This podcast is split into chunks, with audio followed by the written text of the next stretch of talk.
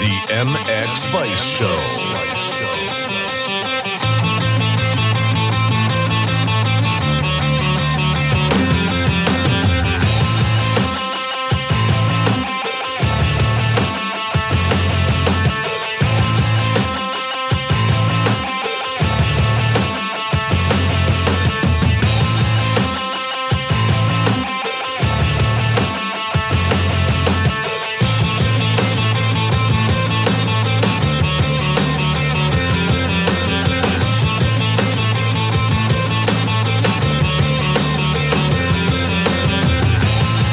Welcome to episode 101 of the MX Vice Show podcast, coming to you after a very entertaining, if that's the right word, MXGP of France.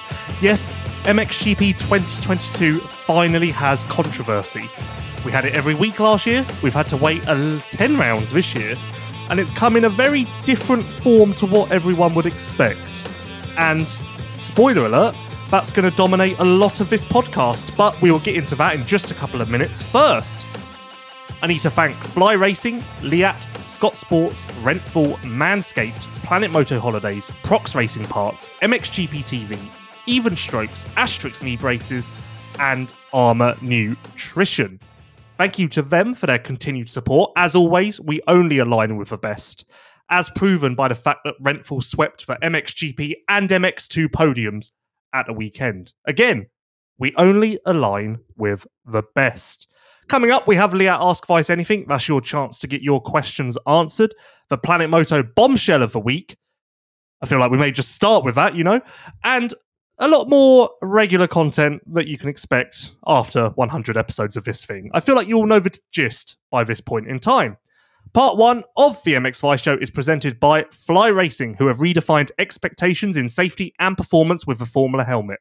Tested on the most advanced equipment in the world, the Formula helmet's overall performance is best in class in both high velocity crashes as well as rotational and low speed impacts.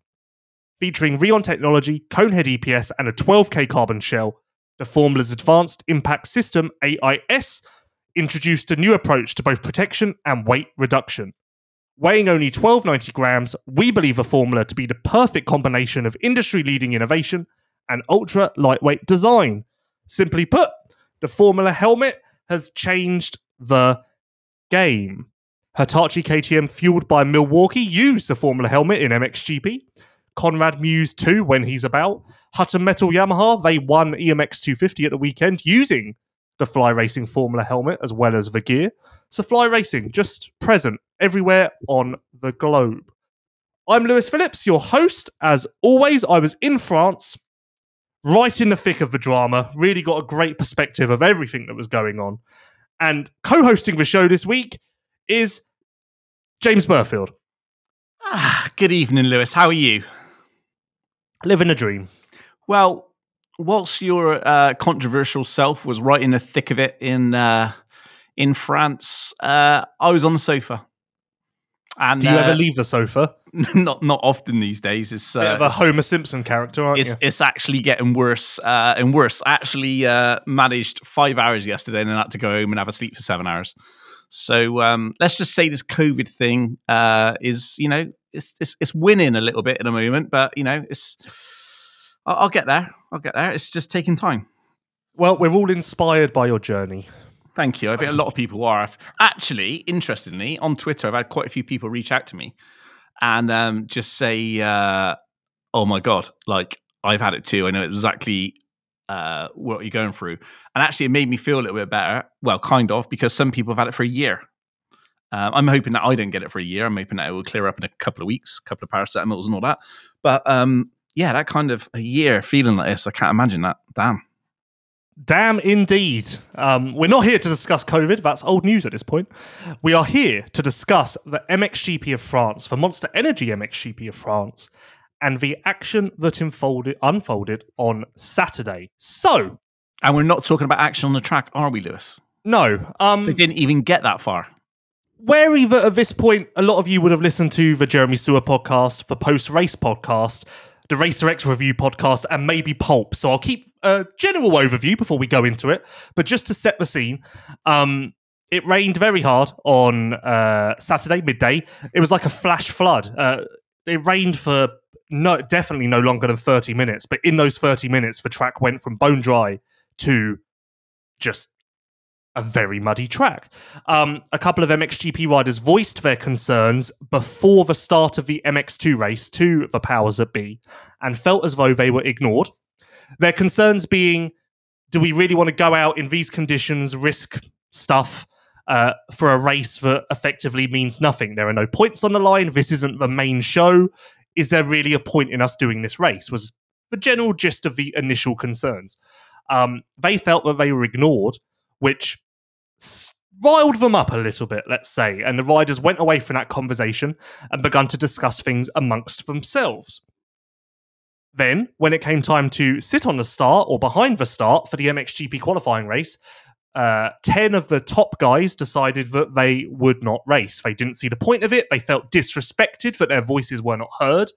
Um, and as Jeremy Seewer put it, there were lots of little things that had been building over time and it went boom at that moment. This wasn't about getting muddy. This wasn't about not wanting to do a mud race because, full disclosure, the track was rideable. Uh, there was a dry line, or in some corners, two dry lines. I would have been able to get around. So it wasn't Indonesia 2017, uh, Bellpuig 2008. It wasn't a mudder of epic proportions, but still, for a qualifying race, there was no real point in risking bikes, bodies in those conditions. Um, but that wasn't the main issue here. The main issue was that the riders felt disrespected. They felt that their voices were not heard, and they had a bit of a stand. Um, this conversation on the start line involved the riders uh, Infront CEO David Luongo and FIM president, or not president, FIM motocross man uh, Antonio, last name I can't pronounce. Um, you were going so it's so professional.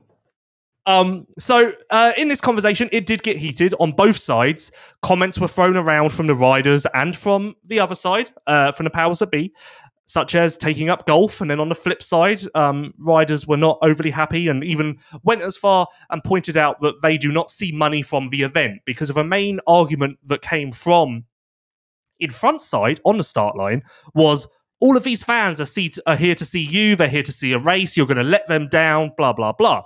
And the rider's argument in return was, well, we don't see money from the event. So technically, the fans being here does not impact us one way or another. Harsh, and it is in no way a diss to the fans, but it's more encompassing the point that um, they don't see money from the event as a whole, that being the fans or anything that comes with that program sales, uh, advertising, all of that sort of stuff. Prize money, effectively. So, on the start, a lot of these things were hashed out. Now, uh, Jeremy Seewer, Prado, Tim Gajser, Glenn Coldenhoff, Mitch Evans, uh, Pauls Jonass did not race. They all walked away from the qualifying race. The qualifying race went off eventually and uh, was won by Henry Jacobi. Now, it didn't die down there, and this is where I come in. So, obviously, uh, Jeremy has a great relationship with MX Vice. He enjoys MX Vice. So I text him immediately. My text to him as he was walking off the start line was, Hey, you look upset. Let's talk. So we talked. We did an interview, uh, which was good because I feel like that helped outline everyone's uh, ha- outline the rider's true point of view. It outlined that this wasn't just about getting muddy. It helped fans understand where the riders were coming from and helped us get an overall picture of the situation. Now, full credit on that Saturday night, David Luongo also did an interview, which I, I emphasize that full credit because I do feel like that wouldn't have happened in the past. Um, I do feel like that is the si- a sign of the times, maybe, and a sign of things uh, things are improving in one aspect or another. So we got both sides Saturday night. Um, 24 hours later, things had not died down. The riders then, a couple of riders then shared their unfiltered opinions in uh, the post race podcast, coincidentally uh, presented by Fly Racing and the Formula Helmet, which have been listened to by the powers that be. So the riders have got their voice out there more. The riders have really took a stand here.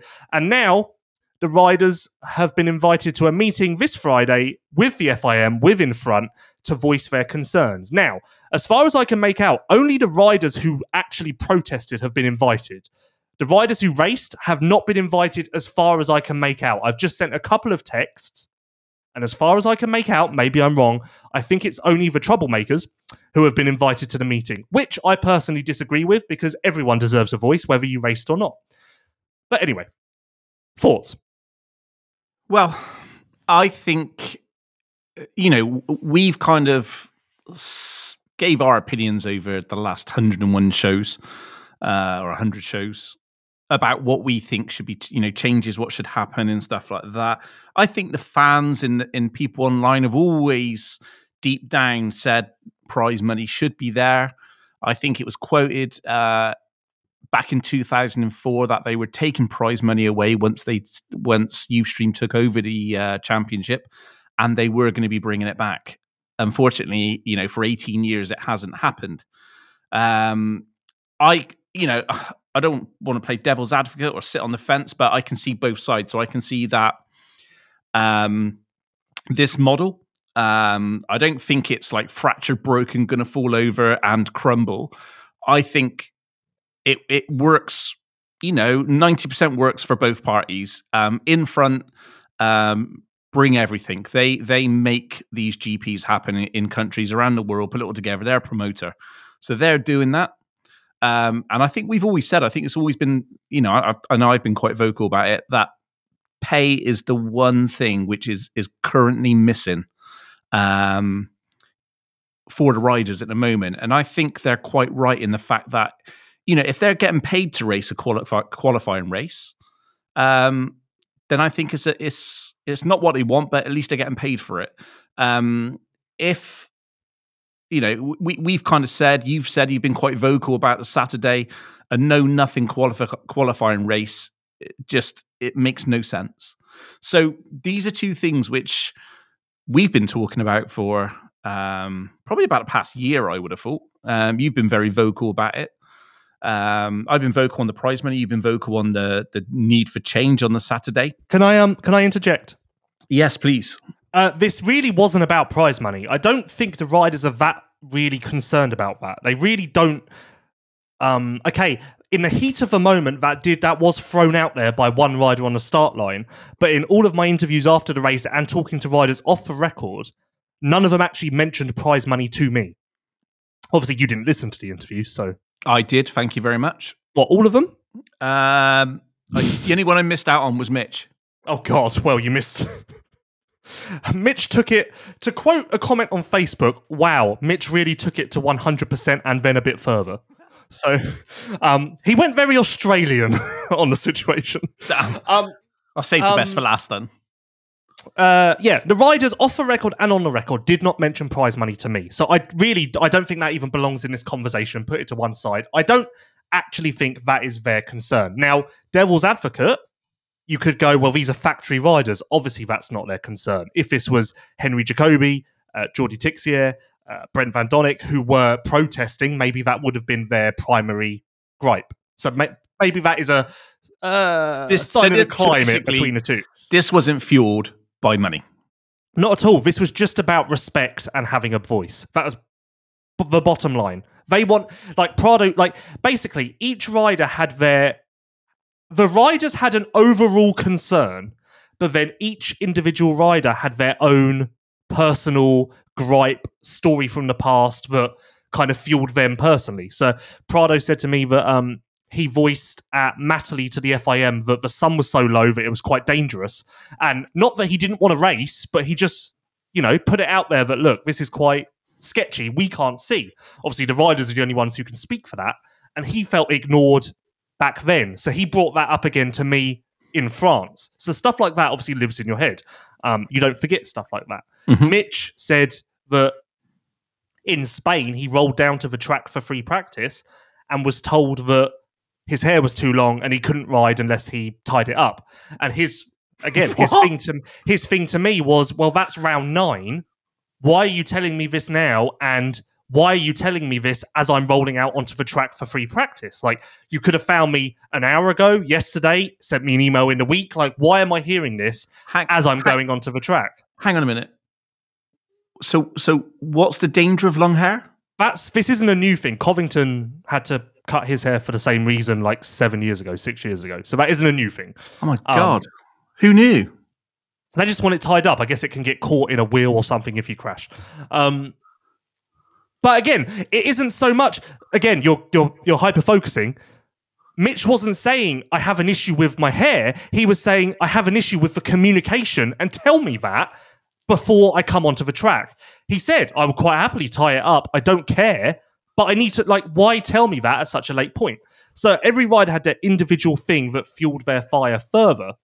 Um yeah, it but bottom line it came down to respect and it came down to wanting a voice, which so then the, the surprising thing here is 24 hours later, none of the riders had heard anything from Infront or the FIM. So no one was approached. There were no discussions on Sunday, Saturday night. So on Sunday evening, the riders were a bit like concerned this was going to get swept under the rug. But Monday morning, around 11 a.m., midday, they all got an individual email inviting them to this meeting uh, Friday afternoon in Tuchenthal. So they they are going to have a voice. Now the interesting thing is what happens next. Hmm. Can I can I ask? Because obviously I've I've heard what's you've like MX Vice has put out and what you've said. Oh, I'd just like to reiterate again because I've been uh, on my publicity tour this week. I have uh, I have outlined this everywhere. that book I'm signing? just a mon- I'm just a monkey pushing a button. I'm not involved here. I am nothing more than a monkey pushing the button on a machine. I'm not involved. If you feel aggression towards me, that's not my. I'm not involved. I just push a button on a machine. If anyone, if the powers that be are listening, I push a button on a machine. A monkey could do it. Carry what what I'm what I would like to know. Uh, I'm pretty sure maybe other people would like to know is obviously what was that seven riders that took a stand. I think it was nine, but Nine. then there were more who then didn't stand by their stand. Right, because what what I don't understand is like, um, like Renaux, Van Horebeek, um, you know, uh, Lapucci. There is other factory riders Okay, I, there. I do have um I do have good good insight on this. So I, I just want to know why why people chose to just, you know, why why were they not united? Like So- they're they're obviously all got their gripes. They've all they've all got help. They've all got safety. Why who, why did they choose to ride in? Do, do you know any of this? to, yes, I know all of this. I was Great. very very involved, but at the same time, not involved. I'm just a monkey pushing the button on a machine. Um, to quote a rider who sent me a voice note on Monday, it went something like, "Fuck, we're riders. We need to be more organised. We couldn't organise a fuck in a brothel." to quote a rider. And that was so this was a rider that raced for qualifying race. They said they didn't understand what the protest was about. Um and also, I need to double check this, but when I said to Seward in the first podcast protest, he kind of went, protest? It's like, well, this is a protest. I don't know what how this isn't a protest. But anyway, um, yeah, this rider who raced for qualifying race said if they had known that it was about respect, having a voice, uh, the Saturday format in general, they would have not raced as well. But they thought because it wasn't communicated to them by the riders, they thought it was just um, about the track being muddy, and they were like, "Well, fuck, I'm going to race. I think it's fine." So that's where it got a bit blurred lines the further down you go, Right. because yeah, there there was a bit of miscommunication there. Like this rider said, they got to their little part on the box, like their little spot behind the gate, and Seewer was waiting there for them. Little Seewer, just, just bless him. Seewer was there waiting for them and went, "Are you going to race or not?"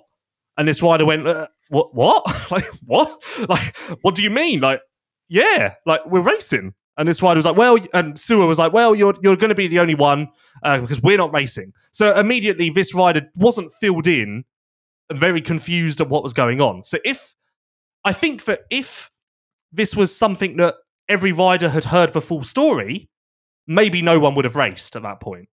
Um, so Renaux specifically, Renaux was on side with the riders. He was in the group saying we're not racing, blah blah blah. But once he saw that other riders were racing, he felt peer pressured to race because of the fans. Now, the riders who didn't race are not happy about this because they're like, well, you're either with, with us or you're not. And they feel that him standing with the riders and saying we're like kumbaya, like we're all in this together, um, and then racing kind of prove that he doesn't have any balls. So that, that's that's going on behind the scenes. I don't think the riders who protested have that much of an issue with the riders who just raced because that's their decision. But they are annoyed that Renaux was on their side and then wasn't. Um, you mentioned Beaton. Uh, his trainer is Marc de Reuver. Do you really think Marc de Reuver wasn't going to let him race? Also, side note, de Reuver messaged me earlier and said, I'll read out the texts. He said, he said, uh, podcast this weekend. I will give you some juice about Saturday. You need to take some time for it. I will give you the podcast of the year. So Hello. who knows? Who knows what his thoughts are? But I can almost guarantee that they are Interested. off the beaten track a little bit. I, do, I can almost guarantee that his thoughts are not in line with Seewer, Prado, Gajser, etc., etc. um, so, yes, Right. basically, yes. Look so- forward to that one then. Yeah, put that one in your diaries for Friday evening. Um, so yeah, so de Reuver Daruva put on Instagram on Saturday evening that everyone was a rainbow rider. So, like, to, to sum this up, I don't think there was any way in hell that Beaton was not going to be allowed to race the qualifying race. Yeah. Like. I really feel like there is nothing that Beaton could have done to get himself out of racing the qualifying race. Hi, Mark. I'm, I'm thinking about taking a stand with the riders about the unjustness of, of the series and, and not being respected. Get on the line, bitch. I feel like short of hanging himself from the skybox, Beaton would have had to race anyway. Um, ben was going to not race. I believe from I haven't spoken to Ben specifically, but from what I hear, Ben was not going to race and was told by Antti to go back to his bike. So that's why he was racing. And to be Uh, fair, if Antti told me to go back to my bike, I'd get right on my bike. Yes. Um, so yeah, but as far as the riders who protested go, uh, obviously this was the Monster Energy MXGP of France. Uh, KTM, Gasgas, Husqvarna are big sponsors of the series. Yamaha have a massive presence. As far as I can make out, none of the riders caught flack from their team or sponsors. As far as I can make out, I believe the team act- teams were actually kind of standing with the riders and saying, "You do what you think is right." It's a fair play to them for that. Well, Um, at the end of the day, when when I was listening to the riders, they are right. It's their lives on the line. It's, It's that just- simple. But it is just about respect. They just want a voice. And truth be told, the riders are very happy with me at the moment. Again, I'm not involved, but the riders are thankful that I gave them a voice because they feel like even that helped them. They feel like they just want a voice in some way, some form. Um, so the fact that they got to voice their concerns publicly, they were appreciative of that. So that's all they want. They want a voice. Uh, even if it doesn't lead to anything, I think they want to just feel like they've been heard. Um, so this weekend they've got a meeting. The riders have a meeting on Friday afternoon. Friday morning there is a team managers meeting. I think it's good that the riders are having their own meeting because initially there was only going to be a team managers meeting, and the team managers I think do not have the same concerns as the riders. So I don't think that that would have really made progress on the situation from Saturday because the the, the managers of the, t- the managers of the teams, Louis Vosters, Giacomo Garibaldi, um, etc., etc., are rich people who are running a team. So they obviously have a very different view on things than the rider, who obviously has their own concerns about them as a rider. Um, the team managers have a concern from a business point of view. When really, again, the riders don't care about a business point of view. They just want a voice and to have respect as riders. Um, so yeah, uh, no one wants to qualify and race. We know that. We knew that already. Um, every I've seen texts from MXGP riders who weren't in France, and they said to watching again, watching the situation from outside of France, uh, they said, yeah, the track was fine to race, but if this was about Saturdays and qualifying races, then yeah, full power to them. Um, so yeah, uh, we'll see what happens this weekend. My, I think if I had to criticize both sides, my criticism to Infront is that they never should really. I believe that Infront should have said, okay, if you all feel like this, then um, we're going to delay the start by 20 minutes. Let's step away into this quiet area and talk. Because the fact that it took place on the start line wasn't a good look for anyone. Well, I guess it's a protest, so maybe that is the best place for it. But if I was Infront, I would have tried to defuse the situation by like hushing the riders into somewhere where they could talk. You know, um, we haven't touched on actually one of the main points here. The the first turn wasn't prepped, which I don't understand because in the dry, in the sand, in the wet, in the snow, the first turn is always going to be re- prepped at club level. At yeah, club but, level, yeah, the first every turn GP is always we prepped. go to, every GP we go to, it's always prepped. Yeah, so the first turn was left from the MX2 qualifying race. And even before they even started protesting, I said to someone, why haven't they touched the first turn? Like, it made no sense to, like, it um, immediately was like a red flag to me because why, why not? That's so normal. Um, and this is where it gets blurred lines because the riders say they wanted the first turn prepped, but then Luongo said that if they had asked, they would have done that. And it's like, well, okay, well, the riders said they did ask, so at this point, hands up. I don't know who. Like at this point, I'm just like, I'm out. Like the stories aren't matching up, so I'm out at that point. Like as far as that specific thing goes, I'm out. Like who knows? Um, talking to Seewer after the podcast on Saturday, I pitched him my idea from this podcast last week. Which If is you remember. The the 10 a.m. to 1 p.m. media time, fan Yep. time, 1 p.m. free practice, 4 p.m. Q1, uh, 4:30 Q2. Yep. He loved it. I then pitched it to some other riders, and they loved it as well. So just call, again for the second week running, just call me Lewis Luongo. Um, yeah, I don't know what happens here. I do. The riders, the riders are right. They deserve a voice. They deserve respect. They should have as much of a say as they want, and they should be able to sit in an interview with me and voice their concerns and voice their opinions and their their big opinions and their little opinions. They deserve. They do. Of course, they deserve that. Um, everyone deserves that. Whether you're a fan at home, if you've got an opinion, share it within reason. um, I do I do like some of the fan opinions. There are some which are, are quite sensible, and there are some which obviously they've had a couple of strong bows and decided to get on the keyboard. look, I one thing that concerns me is um, the riders were obviously saying, "Look, there's no point in doing this race. Why are we doing a qualifying race?"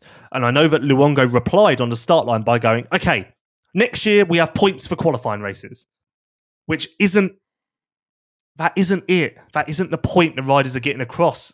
Because then we've got three point races over a weekend, and the risk level goes up astronomically. Um, that isn't the point the riders are getting across. So I hope that they can find a way to get their voice, get together, organize their voice, and get it across in a clear way on Friday. Um, I know where the meeting is and I know what time. So I may hover around and see what I can hear. Um, I may do it like like BBC News and stand outside with a microphone and live stream and be like, "There's no movement yet. They're still in the and then like I like Really- really cover it, yes. Definitely do that. like how they Now, covered the royal co- birth." As they come out, you sort of like catch the rider and Yeah, you say, like, Jeremy, "Can Jeremy, Jeremy, a quick Jeremy. word, a quick word. you-" Uh, no comment. No comment, Lewis. Like like Jeremy uh, like walks out of the meeting with a coat over his head because he doesn't want doesn't want to be papped. And, Yeah, I like it. We. But then do again, I feel like that makes that's people the powers that be aren't going to like that. Maybe I should stay, stay away from that idea. But I am interested, and I will hundred percent be trying to do a podcast with a rider in that meeting on Saturday or Fri- Friday night because. As much as it's private, I also think this is a very public situation now. And in the world that we live in, which is very online, uh, like, yeah, sure, let's find out what happened in that meeting. I personally think they should invite, and okay, this is purely you. selfish. I personally think they should invite two to three media people to observe the meeting because that eliminates the he said, she said side of it. Because then I can come out of that meeting that I observed silently in the back corner and say on this podcast, uh, yes, uh, the riders made this good point. Infront had this good reply. They agreed on this. They came. They reached a common ground here. They were heard when they said this. This didn't go down. Like you know, it would stop the whole he said, she said, he said, she said. Have you um spoke to Infront and offered to take minutes? Um, I know where it is, and I reckon if I stand outside, I would be able to hear what's going on. Oh my god! but I'm not going to do that. Um, of course, yeah. I'd probably be too busy with this like 17 hour Marc de Reuver podcast. we're gonna, we're gonna have to. We're gonna. It's gonna be like the Super Bowl. We're probably gonna have a halftime show. Um, yeah, I don't know. It's interesting. I think uh, I'll just I go back to this. The riders deserve a voice. They do. So if they felt like that's what they needed to do to be heard, so be it. Like, yep, more like I think they deserve to be heard. Maybe okay from both sides. I think some things weren't handled exactly right, both the riders' side and Infront side. But at the end of the day, everyone deserves an opinion. The riders especially. So if this is what they felt like they needed to do to get their point across, more power to them. And like I say, I think they deserve to have an opinion every single week on every matter in the sport. The way the TV coverage is, the way the tracks are prepped, the way the format is, the calendar, everything. I think they deserve to have an opinion on everything. I really do. They're riders. They're just, as Seewer kept saying in the podcast, they're act. They're the actors, which you know, Yeah. they are the actors. But it's not like I, I don't know. It's not.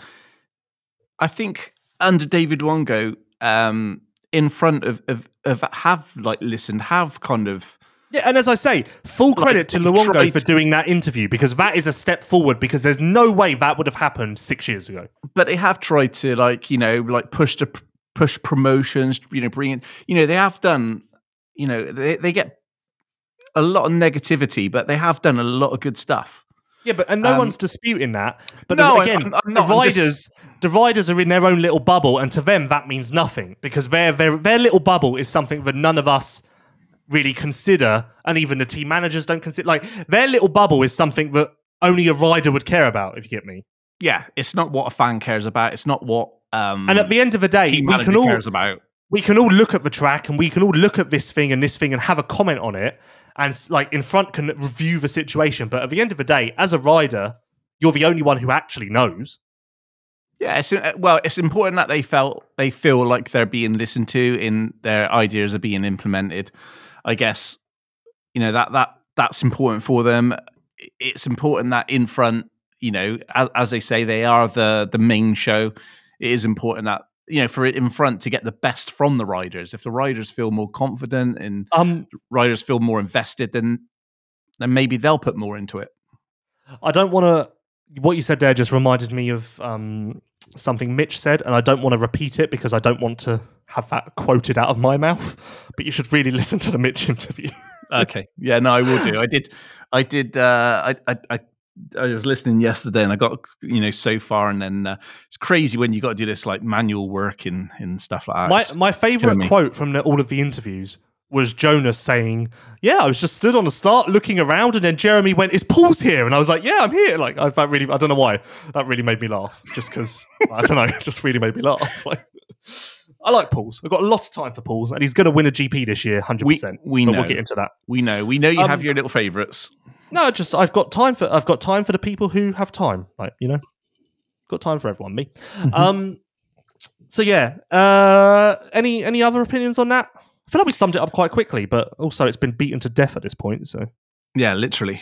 Um, yeah, every every every conversation or everything that's come up is has been about the weekend. So yeah, I think. Uh, yeah, and uh, I think you've talked about it on quite a few different podcasts and bits and pieces. So I think everybody knows what it is. are you was- angry at that? No. Why would Okay. I be I don't know. I didn't know if you were going to fine me for appearing in a Racer X podcast on Pulp, etc. Oh God, no, no. Um, I'm used to it now. You're like a media whore. Yep. You're lucky I'm doing this, to be honest. Yeah, I know. We're just grateful to still have you. Um. but yeah, we'll see this weekend. Very interesting. I am allowed to go. I've clarified that. Uh, Well, what? It, would be ridiculous for you not to. No, no, it's fine. Everyone, everyone, it's fine. It's fine. I'm fine. It's fine. Just a monkey pushing a button. I don't think people Um, care whether you're fine or not. I think people just want to make sure that you're there to cover the news. I'm just a monkey pushing a button. Um, yeah, You're giving too we'll much see. credit to a monkey. Just a monkey pushing a button. Um, a robot could do my machine. If there was a way for that button to push itself, then I'd be out of a job. Um, yeah, very interesting though. It is very interesting. Like I don't know, will something change? I don't know, but I hope. I hope that even after this meeting on Friday, it doesn't get swept under the rug because I feel like this needs to be a constant conversation and a constant development, especially like this is crunch time for next year. Um, both teams, riders, calendar wise, format wise. If there's going to be a change next year, the months of June and July are the time, a crunch time for it. So I hope that that is actually tackled in these meetings and the riders get their say. Again, whether it happens or not, I just hope the riders feel heard because that's that is important. It, of course it is. Of course it is. Right, I'm I'm a bit bored of this now. I want silly season. Hold on. Hold on. Of course, that is your Planet Moto bombshell of the week. Escaping everyday life and riding in Spain has never been better, thanks to the guys at Planet Moto Holidays. Dates through October to December 2022 are available to book now. Secure your spot for just £200 on planetmoto.co or message Planet Moto Holidays on Facebook and Instagram. Ride tracks like Red Sand as soon as possible. Spain has a plethora of tracks, Plethora. world class tracks that you can ride with Planet Moto Holidays. They will transport your bike to Spain for you, which is in, I, when I first heard about that, I almost fell off my chair because I didn't think that was something anyone would ever offer to do because it sounds like a slog. Um, so you could technically give them your bike, fly to Spain, have your personal bike there waiting for you. It's just a little nice touch, isn't it? Compared to going there and riding someone else's bike or a hire bike, having your own personal bike is a real. I feel like that's important because getting on another bike compared to your usual bike does feel like odd. Like takes some adjustment. So, Planet Moto Holidays. There's a reason they're the best in the business, and that is why. So there was no better response for Jeremy. After Jeremy dominated off the track on Saturday, there was no better response to that than dominating on the track on Sunday. Um, our fifth winner in 2022, five winners in 12 rounds. No, five winners in 10 rounds, which is quite the turnaround considering where this thing was at after five or six rounds. Um, third Yamaha win in a row. Yamaha have now won the last six motos thanks to Vlanderen, Renaux, Seewer, and Coldenhoff. So they really shared those out. Um, yeah, nice to see Seewer back where he belongs. But you know what the odd thing about Seewer is? Uh, please tell us. I th- you wouldn't, you definitely wouldn't call him inconsistent, would you? Like, obviously not. He's raced 156 GPs in a row now. Three times vice world champion, is it? Three? Four Two? times. Four times? So you would never call him inconsistent. No. Ever. So I don't know what you call it. But it feels like he is either winning a GP, like at the weekend, or like in uh, Trentino last year, or he's not in the mix to win the GP. What I'm saying is, you never see. I feel like I can't recall in on 450 terms around where Seewer, um, like uh, went one three and just missed out on the overall, or went one two and missed out to a two one. You know, like I feel like if he's in the mix to win, he wins, and if he's not, if he doesn't win, he's only in the mix for podiums. Get what I'm saying? Yeah, I, I yeah, understand what you're saying.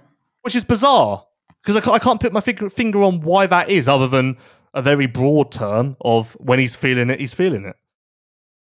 And the last time he was feeling like that was Italy. Yep, Trentino last year. Um, you know what though? I think he wins again this weekend Really? because he said in Spain that Ernée and Teutschenthal are two of his favourite tracks. They're not too different setup wise, um, and he's clearly in a sweet spot with that now after struggling. Uh, thanks to um, well, you listen to the post race podcast. So I don't even need to explain it to you this week. You don't? Um, are you very good? How open he is, isn't it? Yeah, I liked what he was saying was like when he was explaining to his mechanics, like um they, they kind of went one click or, or too far one way, then they went too far the other way, and he was trying to explain to him he he wanted that in the middle. And when they found it, it, it was like great. But yeah, he um bearing that in mind, I think I think he could win again this weekend. But then again, bloody hell, Gajser's got to be due at some point, hasn't he? Yeah. Um is it just a case of other people are riding better or Tim's he made a couple of mistakes the weekend. Um and he did look good. It, it was just down to the front washed out, wasn't it, on one corner? Um and he, I think it was seven seconds what, what separated the the top four in the last race. So it, I watched it; it was good racing. And um, That's good. That's good. We're glad. I'm glad that 45 minutes into this podcast, we've managed to clarify that you watched it and it was good racing. Great analysis. thanks. Uh, I was impressed with um, Glenn Coldenhoff again. Um, back to God. Before we get there, back to Gajser. Yeah. I do genuinely think this is just a case of when the ball's rolling, it's rolling, and when it stops rolling, it's hard to get it rolling again.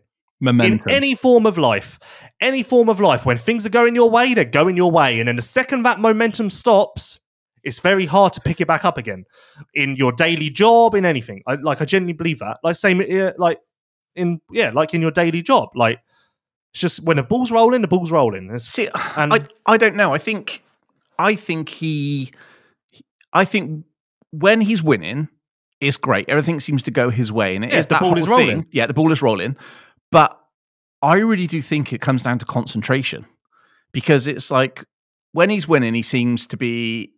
You know, has that confidence and everything else. When he has got the pressure, or he starts to, you know, goes on a little, you can feel like a little bit of a wobble coming, and it does feel like it's a little bit of concentration. Like the mistakes he's making are just very, very simple, so, small mistakes, which are seem to be quite costly for him. It's not like they're big ones or big crashes or anything else. At the moment, it just seems to be a lack of concentration. even um, well, I guess So, but I, I guess the pressure and you know not f- having that feeling is affecting him in in in concentration terms. it's in every way as well. Like um, his average start, uh, no, his average start, his starts over the last three rounds are one, six, three, seven, 15, eight. Obviously, he crashed in the first moto uh, in Ernée, and he did have the outside gate pick, but still, Seewer and Prado did as well, and they started in the top three both times. Although that was always going to be riskier for Gajser because typically he does struggle with starts. So actually, if anyone was gonna, if anyone was, if any rider who protested was putting themselves at risk by starting on the outside, it was Gajser because, like I say, starts are his bugaboo. Yeah. But I generally do think it it it just some seems to be some sort of I would recommend Tim trying some armor fire. I think if Tim had armor fire, then I think he'd he would just that extra percent he needs would come from armor fire. I think See- he's been there, done that because he was sponsored in Arm by Armour in um Oh, that was ages ago. 2015. Yeah, but that was way before they had supplements. That was back when they had an energy drink. That's that's great, James. So um, as so you say, Tim, Cole, so Tim, Oh, if you're okay, listening to this, forget about the uh, the whole you know little incident on the start line. Uh, pick up the phone, send me a message, um, and I'll get you sorted with some armor fire. brilliant. Uh, think of it Um, as Adderall, but good for you. Brilliant. Uh, yeah, I feel like I feel like once Gajser starts winning again, then we're back to where we were rounds one, two, three, four, five, six. Like once he once he gets that one win again, we're back and Oh, he's winning and winning and winning. Once he gets that win again, it's bore off. But for the time being, I think if you're other like look, he extended his championship lead on Sunday and he wasn't even on the podium. So this thing is still over. But for the time being, I think if you're Prado, Seewer, Coldenhoff, Renaux, you've got to recognise that your time is now. Yeah, and, and and things like last week, you know, you you, can't do that anymore. That's you know, in theory, Renaux in front of his home crowd, you know, he had a good chance of getting 15 more points than Gajser last week. And if you're doing that each each week, then it, soon quickly adds up and it gets that deficit down. But we we've seen this before previous championships when you're not taking those those opportunities you're going to get punished for it and and I I definitely 100% this is Gajser's to lose now and I don't think he will I think you're right I think he's going to get that one that one feeling and he's going to put four or five together and that's the championship done It's I funny do, though. I do expect Jeremy to be vice world champion for the fifth time No, that would be Prado. That would be Prado. really Prado's getting there. Prado, it's easy to forget, but Prado was injured a month ago. So, well, actually, less than a month ago. So, what we saw at the weekend, I, I argue this. I argued this on uh, Racer X Review podcast. I think what we saw from Prado at the beginning of each moto on Sunday was better than we have seen him all year. I think he was riding that well. A joy to watch.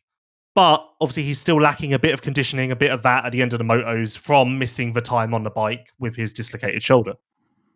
So if Prado doesn't beat Jeremy, because you think that Jeremy's going to win in Germany, Indonesia, What are you? What Prado, or Jeremy? or Tim or Renaux? No, I'm just Glenn? saying, like between them. I don't Jeremy beats Prado, Prado beats Jeremy. I don't know. But we were talking about second in the championship. Yeah, I think I think Prado gets second in the championship. I think Seewer gets third. I think Renaux gets fourth, and I think Glenn gets fifth. Okay. Um, that seems logical to me. Obviously, Renaux does have a bit of a bumper over the other two at the moment, but I still feel I still stand by the fact that he is a rookie, and that means that rookie things are going to happen to him. And also, who knows where his head's at after the debacle at the weekend? So so Coldenhoff, he can't seem to put the two motors together, can he? No, it's no, no.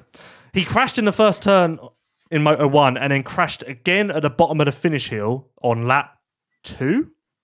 So actually, it's a minor miracle that he got back to 12. I have absolutely no idea how he pulled that off. On that track, how he got back to 12 is baffling to me. I actually, I even saying it, I have no idea how he pulled that off. I also have no idea how he pulled off a podium finish because 12-1 is, yeah, not normal. But him winning the second race is the feel-good story of 2022. I think. Well, I think it's a definitely a feel good story, but I think performance uh, of the day uh, has to go to Van Doninck in that first race. Hold on, you're very jumpy, aren't you? Very, very. I know, sl- I know you don't like um, to do things in. I'm not. I don't. I I'm don't not. like I'm not trying to go in an order here. I'm just saying we start talking about Coldenhoff and you immediately want to go off. Like I'm I was just gonna say- no, you you gave me a segue into a performance of the day, and I was like, I actually know, Hang I on a you a minute. hang on a minute. Van Doninck with a third. what I It's not. It's not too far off. It's not like I'm going from one crazy idea to another. It's performance wise. I think there's a shout out there to Van Doninck with a third. What I wanted to say quickly about Coldenhoff is very interesting how Seewer was adamant that he was the faster rider in that second moto, huh? What Cyril wanted to get that point across. Yeah, like he said straight up, I know I, I was faster in the second race, but I just didn't want to risk it and throw it away. Hmm. But you heard that in the podcast, yes? Yeah. It Just seems Well, I, like pro- I, I probably did, but um, yeah. I, d- I don't know if you've noticed this, but I do have a few issues with my cognitive uh, behavior at the moment. So um, yeah, I do apologize. you have a few issues in every way imaginable. Well, that was before COVID, and now it's just got worse. But yeah, goal, uh, golf claps to Van Doninck for a third, golf claps to Jacobi for a fourth, career bests for both of those riders. Um, you know, that Riley racing team that Van Doninck rides for, they're very happy with him. They think Van Doninck's effort level, his commitment, his heart, they love it all. They're big, they're big on Van Doninck. That's cool. Yeah, just Signed little for a note second. the- Signed for a second year. Do you think? Uh, I'd expect him to go back. Um, speaking of a rider who needs a deal for next year, uh, much much improved performance for Ben Watson. Yeah. What? Uh, what's the situation? Because the word, the, the weirdest thing was Ben's fastest lap was in the last lap. Yeah, that is Ben. Welcome to the Ben Watson experience, where as everyone else gets tired and the track gets rougher, he just gets better and better and better.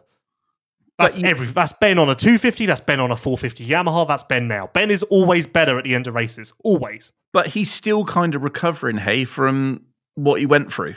Yeah, his body's still like beaten. So, so to be able to pull that out in the last lap, you know, of race two, that's, that's crazy. Yeah, well, it's just Ben. Every track, every conditions, just somehow always manages to get better as the race goes on. And if I was a team, I would notice that and go, huh, that's a good quality to have, but who am I? Well, are you trying to sell his services? Nope, just merely offering my opinion.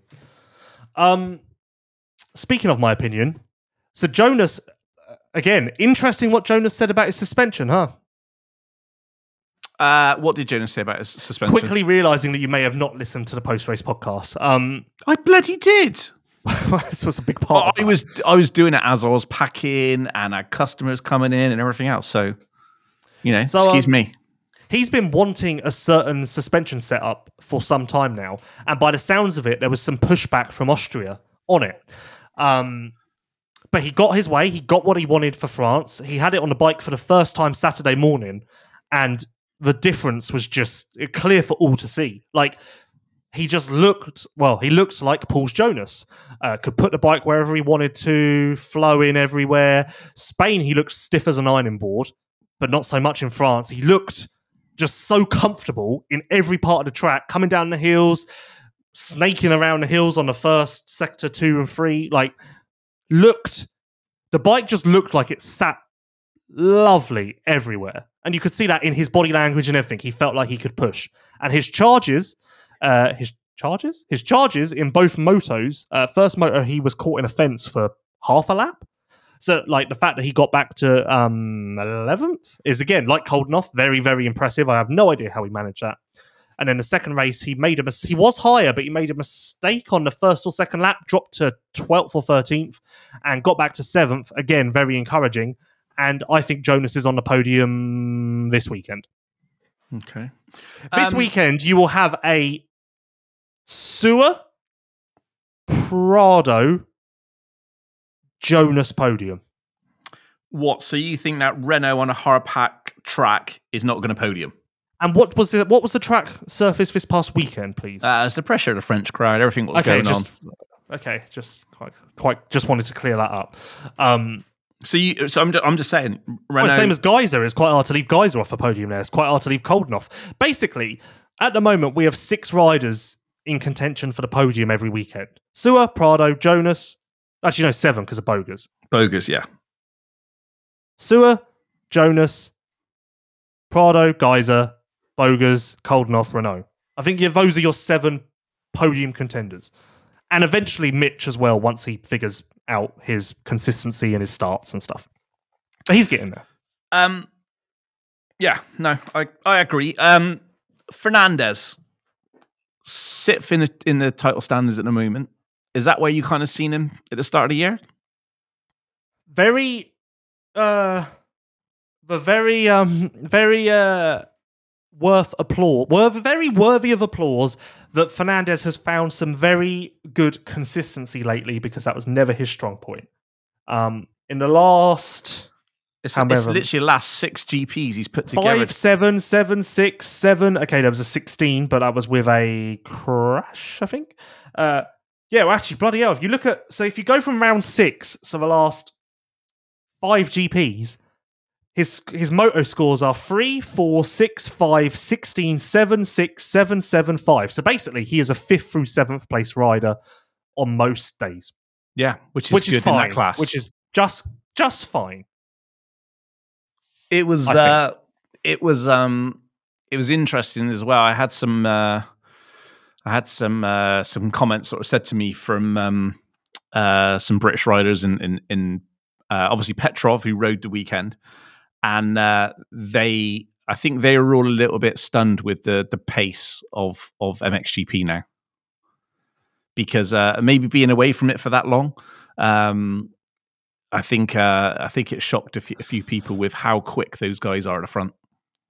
I saw Petrov for half a lap, and I have no idea what was going on for that half a lap, but it needed um, that music over the top you know, like the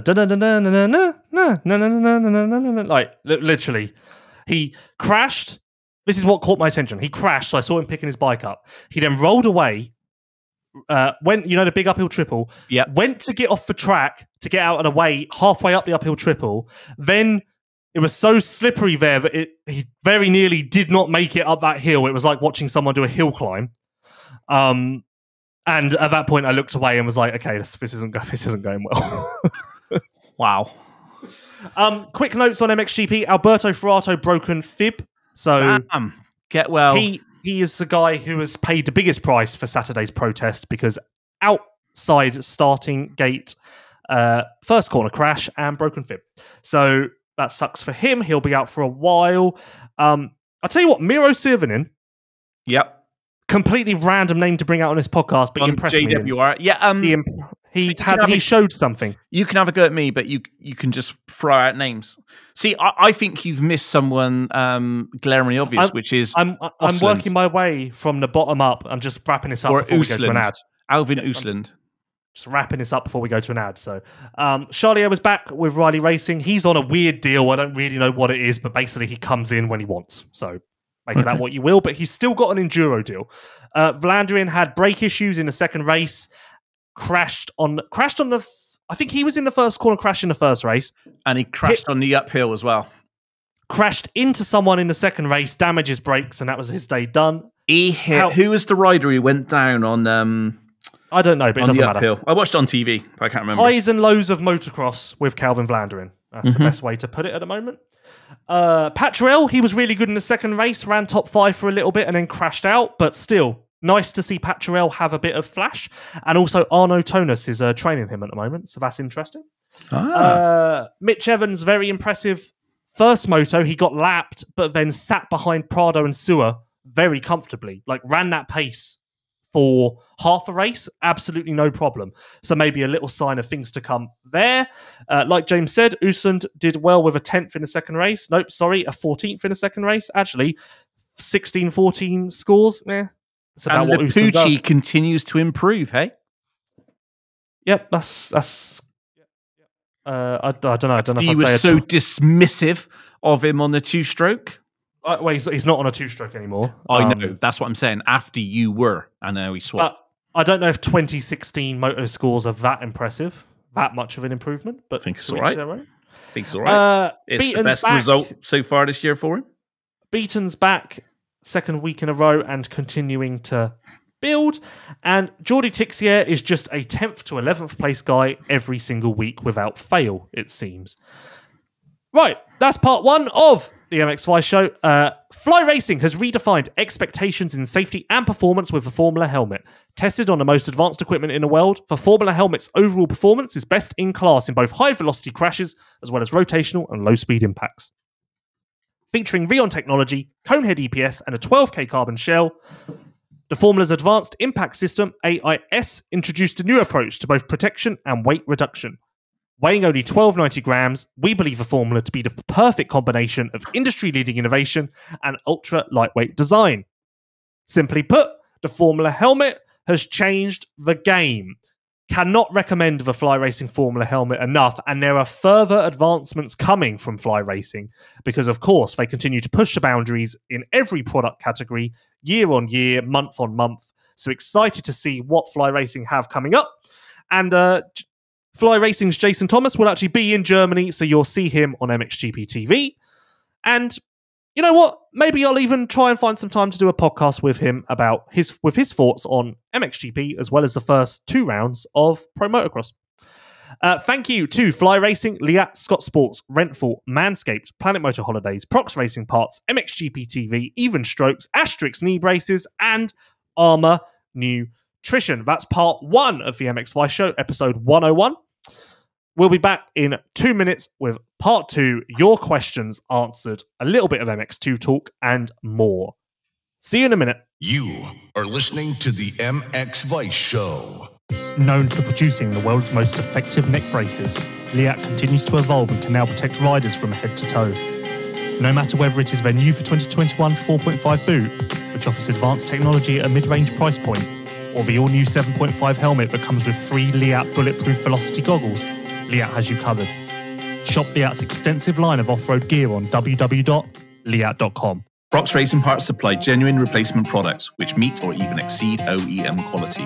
All parts are manufactured to highest quality standard at state of the art manufacturing facilities around the world. Hence why everything that Prox Racing Parts offer exceeds the high level requirements that all motocross riders require.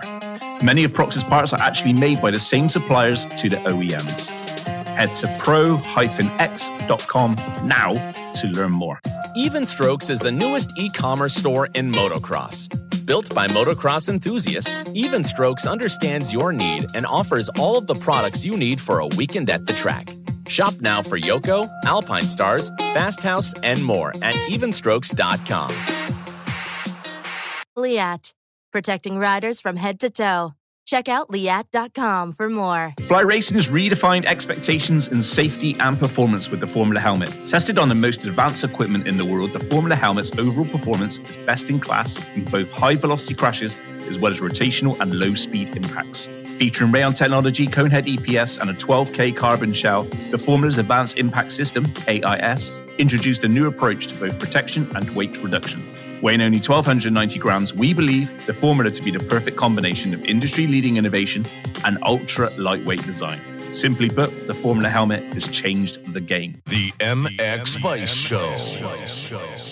Welcome back to episode 101 of the MX Vice Show podcast. This is part two, and part two is presented to you by Scott Sports. The Scott Prospect Amplifier goggle not only defends but also amplifies your vision while riding. The advanced pre-curved lenses are injection molded to provide greatly improved contrast and optical clarity, allowing you to see contours and transitions in the dirt like never before.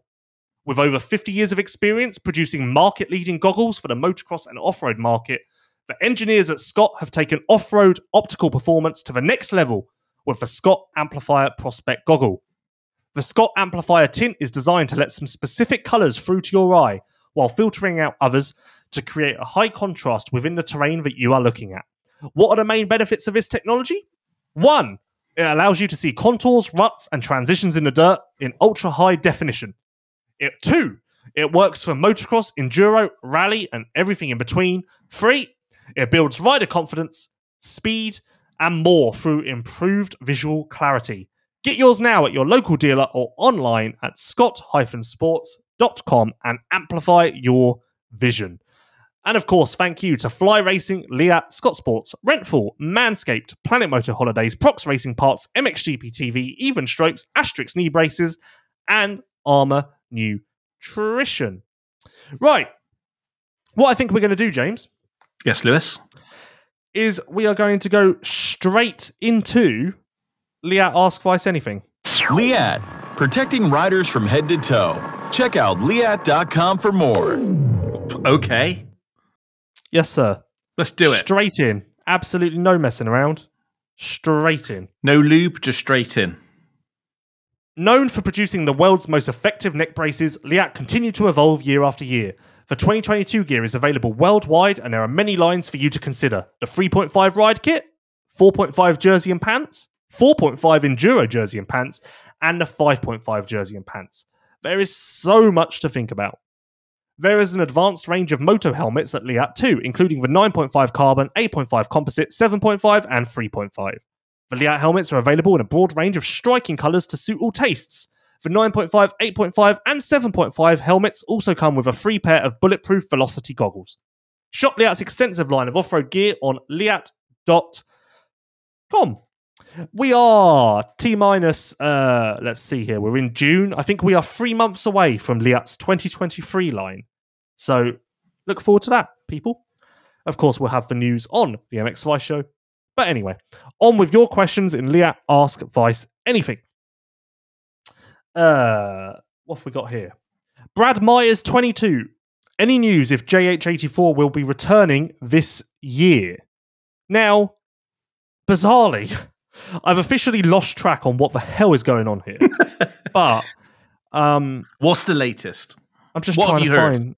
From what I can figure out, uh, Herlings was on a TV show in the Netherlands and said that they've operated on both of his feet. He had casts on both feet and he'll be out for six weeks with the goal of being fit for next year. Now, if he's only off the bike for six weeks, that takes him to the end of July. So maybe he's back in September. Maybe he does the last two, three rounds and then the nations. Who knows? But for the time being, he has had an operation on both feet. And yeah, So do We'll we see. know why he's had an operation on, on both feet? Well, it was always the plan, so maybe it just got delayed a little bit. I don't know. I'm very confused because it was always the plan, but then it was delayed because he was riding more and KTM didn't know what was going on, but now he's had the operation and I'm confused. Okay. I would have liked to see what would have happened if Herlings was there at the weekend because I feel like he would have been a very vocal person in the protest. Do you think? I think. What? uh, See, one question I was going to ask you is wh- where do you think Cairoli would have stood? Oh, he hates the qualifying race, I believe. Really? So he was. It's, o- it's only Gajser who likes the qualifying race, and he was also in the protest. But again, it wasn't just about that; it was about respect and being heard. So, um, Uh, we don't need to ask that. Uh, Aston one three nine, Lewis. Other than motocross, do you actually like anything else? Um, I don't think it, I don't. I think it's the same for everyone, isn't it? Everyone just kind of has one main interest, and then that's it. I think. Yeah, yeah, So- because that's normality, Lewis. yeah, but I- I'm pretty sure you are one hundred percent normal. Everyone So- just has one interest and nothing else in their life. uh, underscore Zach dot Cumber. Why is it taking so long on a minute. episode? So, what was the answer? Just motocross, and that's it. I can't think of anything else. What about Quite like going- music? I quite like going to casinos. Casinos, so gambling. How much do Um, you usually gamble when you go to a casino, Lewis? I don't. I've not been to a casino in like five years. Right. So, Um, you, the other thing you like is casinos, but you've not been there for five years. Yep. No one cares anyway. Right. Underscore Zach dot Cumber. think- Why is it taking so do. long? Okay. Underscore Zach dot Cumber. Why is it taking so long for episode 100? Uh, James has well documented that at the beginning of this podcast. He was poorly. I can tell you more about how it's been we don't need that. COVID. Um, if anybody has suffered through long COVID, feels like no one's listening to them, just need someone to talk to, give me a shout. Uh, Kevin Wonders 45. Why does MXGP not have a head of riders or something who can talk to Infront? Um, well, in a They way, that though, didn't they? Didn't they have not when it- when it- when Rui was something to do Yeah, with but- it?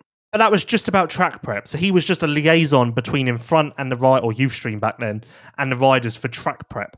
But the problem is, the problem was that a lot of riders, like there were Friday evening meetings, and a lot of riders didn't bother showing up in the end. So That doesn't that's help. the problem. That is the, that is kind of the main problem. But he was for the closest thing we've had to that. Um, I think after every rider listened to that Seewer podcast, they now think Seewer would be a great spokes- spokesperson. But hey, He is now marked by the FIM as a troublemaker. He wasn't the leader, though. He was very adamant about that. I still dispute it because he did go down the line and talk to every rider individually. But and tell them he's going to cut them up unless they. Uh, I they- almost laughed. I, I almost burst out laughing on a podcast when, after denying himself being the leader, he was like, "Yeah, so I went down the line and spoke to every rider individually." And I was like, "Oh." Yes, because that's not what leaders do. Uh, how Cal Crossland twenty six? How can your ideas to improve MXGP be put into reality? I guess he's talking about my ideas from last week with the Saturday format. Um, well, you just you you change the Saturday format. No, he's like, how, how would you make it happen? I, I I would when I make the schedule for Saturday, I'd put my idea in. I'd type my idea instead of. Maybe, maybe he's kind of saying like, would you go to Infront and you know give a presentation? Oh no, no, no! I think I've lost that ability. um. what do you mean you've lost that ability? I don't know where I stand after the weekend. I'm not involved. I'm just a monkey pushing a button. You keep saying that.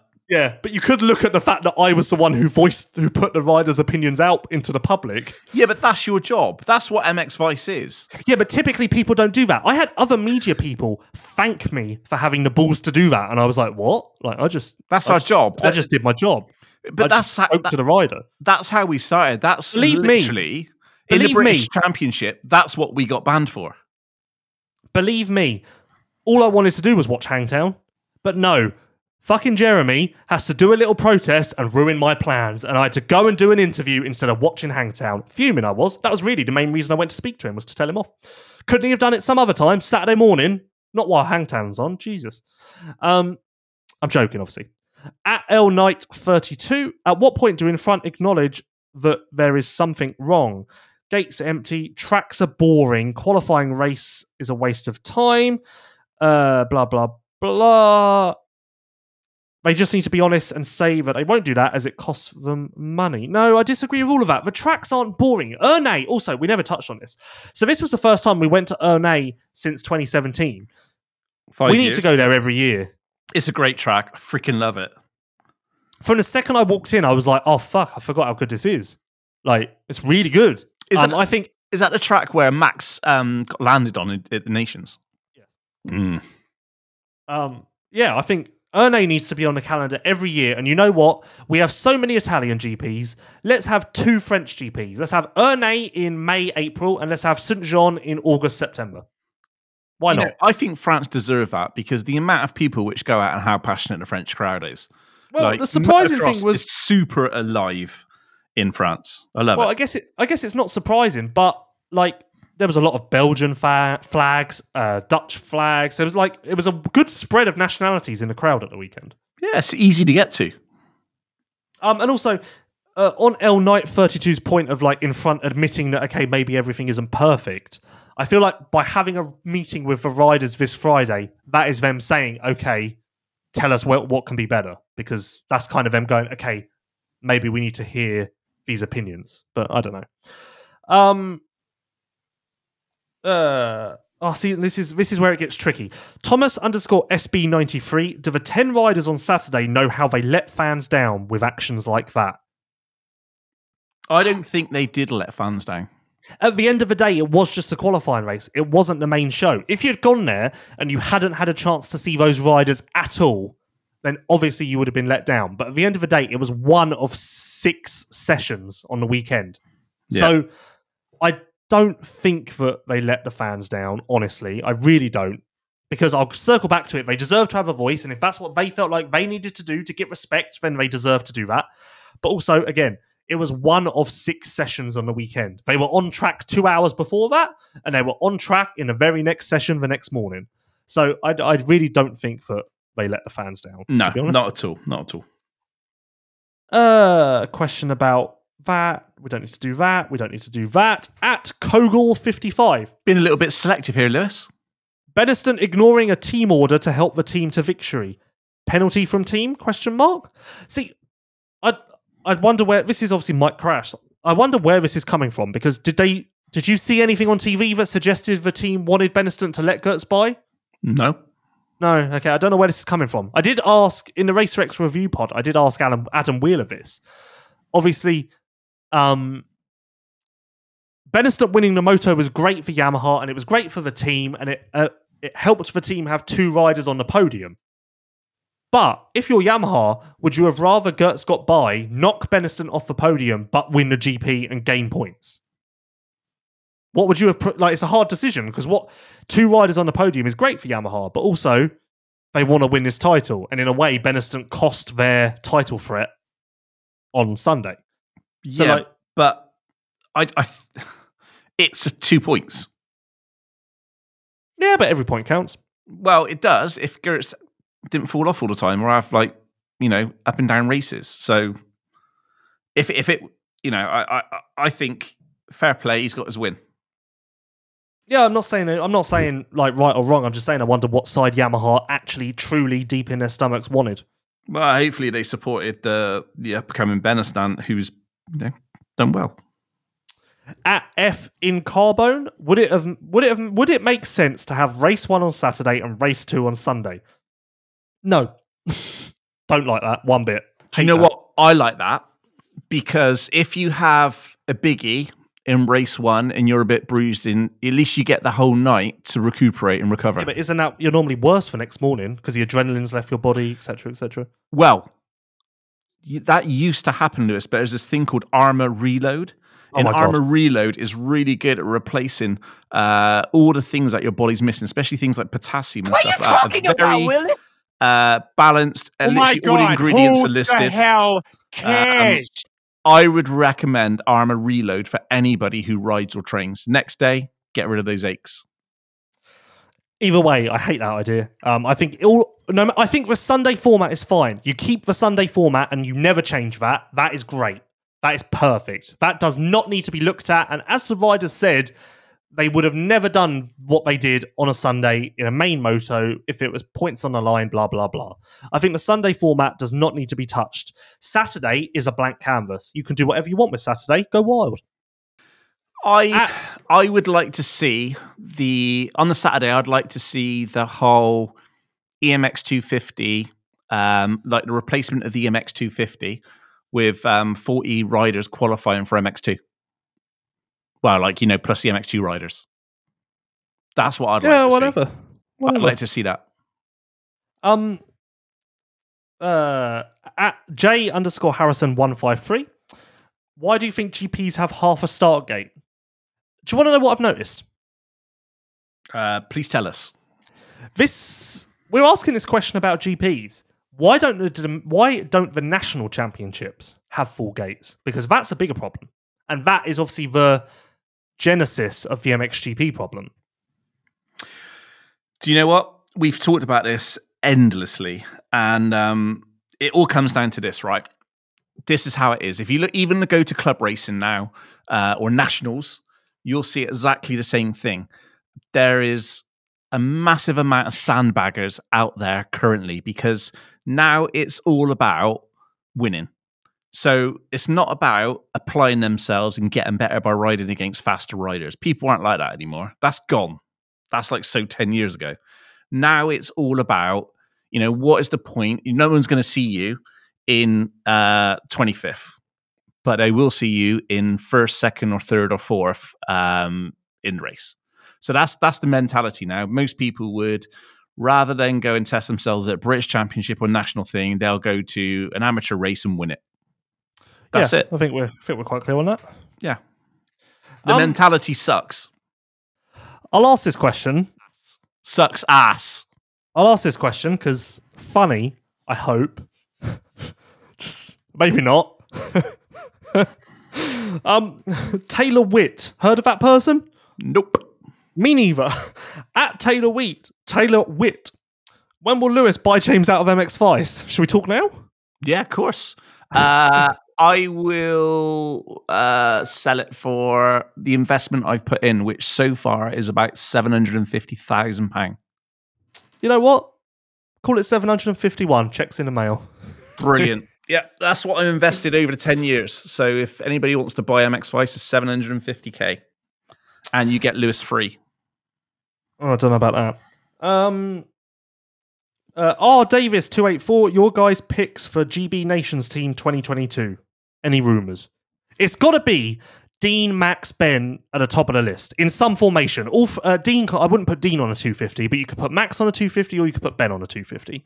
If I could, I would have Dean four fifty, Ben on a pro circuit two fifty, and then Max four fifty open. Um, now I hear rumors that Dean may not want to do it. In which case, I would go Tommy. Hello. Yeah, not, it's not a bad shout. Um, uh, but then you had the Sunday night race last week, and Adam Sterry beat Tommy. Yeah, but that was a ten minute moto. You had to pick a peg for gate pick. Scrambling. That's called scrambling. This. I think no, I think Tommy's at a really good level this year. So I don't think he. I think he would slot right into the nations and do well. Um, I'd put him ahead of Conrad. I think, and I'd. Yeah, I guess I'd put him ahead of Sterry. I mean, maybe maybe Sterry does a couple of GPs coming up and proves and like really shows something, and shows that he's on a top ten pace, and then that changes the game a little bit. But based on the data we have at the moment, um, yeah, my three would be Dean, Ben, Max, and then my first reserve would be Tommy. So you'd put Tommy above Sterry and Conrad. Yeah, that would, that, that is exactly what I just said. Yeah. No, I'm just clarifying. Um, uh, let's see here. I d- oh, this is a very good one. Blake Maitland. Adding on to Lewis's idea, make MX3 brackets the 125 class. He's he's effectively renamed the MX 125 MX3 to an official class, not European, 14 to 19 years old, and it runs at all European rounds. I like that. I'm in. Yeah, I'm sold on that. I like that. Get rid well. of the MX 250, introduce that format. I'm in. Yeah. Uh, call it MX3, call it MXD, like they do in Australia, MX development, uh, whatever. Yeah. I, I like that idea. I like that a lot. I mean, it is a you, you, the event. The argument is that's a lot of time and a lot of cost, but it gives riders around Europe a chance to compete when they are developing. So they can do one round a year, and then maybe two rounds a year, and then eventually five rounds a year. You know, I, I still, I still think I, I, I would add that. I would add that one two five to say ten rounds, ten European rounds, and have a 10, 10 round uh, championship. I would also scrap the MX two fifty and have basically a qualifying race for MX two. I just realised that- seeded seeded MX two riders, and then the next twenty are, are qualifying. So you have forty riders. or 60 riders all going for um, 20 places. Um, I just realised he added a. There was a second part to that. Oh, oh yeah. Run it all European rounds on a Sunday like the other main classes, and run one European class on a Saturday like WMX, EMX two strokes, 85s, whatever. Yep, I'm sold. Yeah. if you if Uh, you speak to if you speak to most people who go to GPs, if you're traveling, yes, you want to go um, both days. If you're from that country, if you speak to most people, they don't really want to go for a whole weekend. Most of them will just go for a day's racing.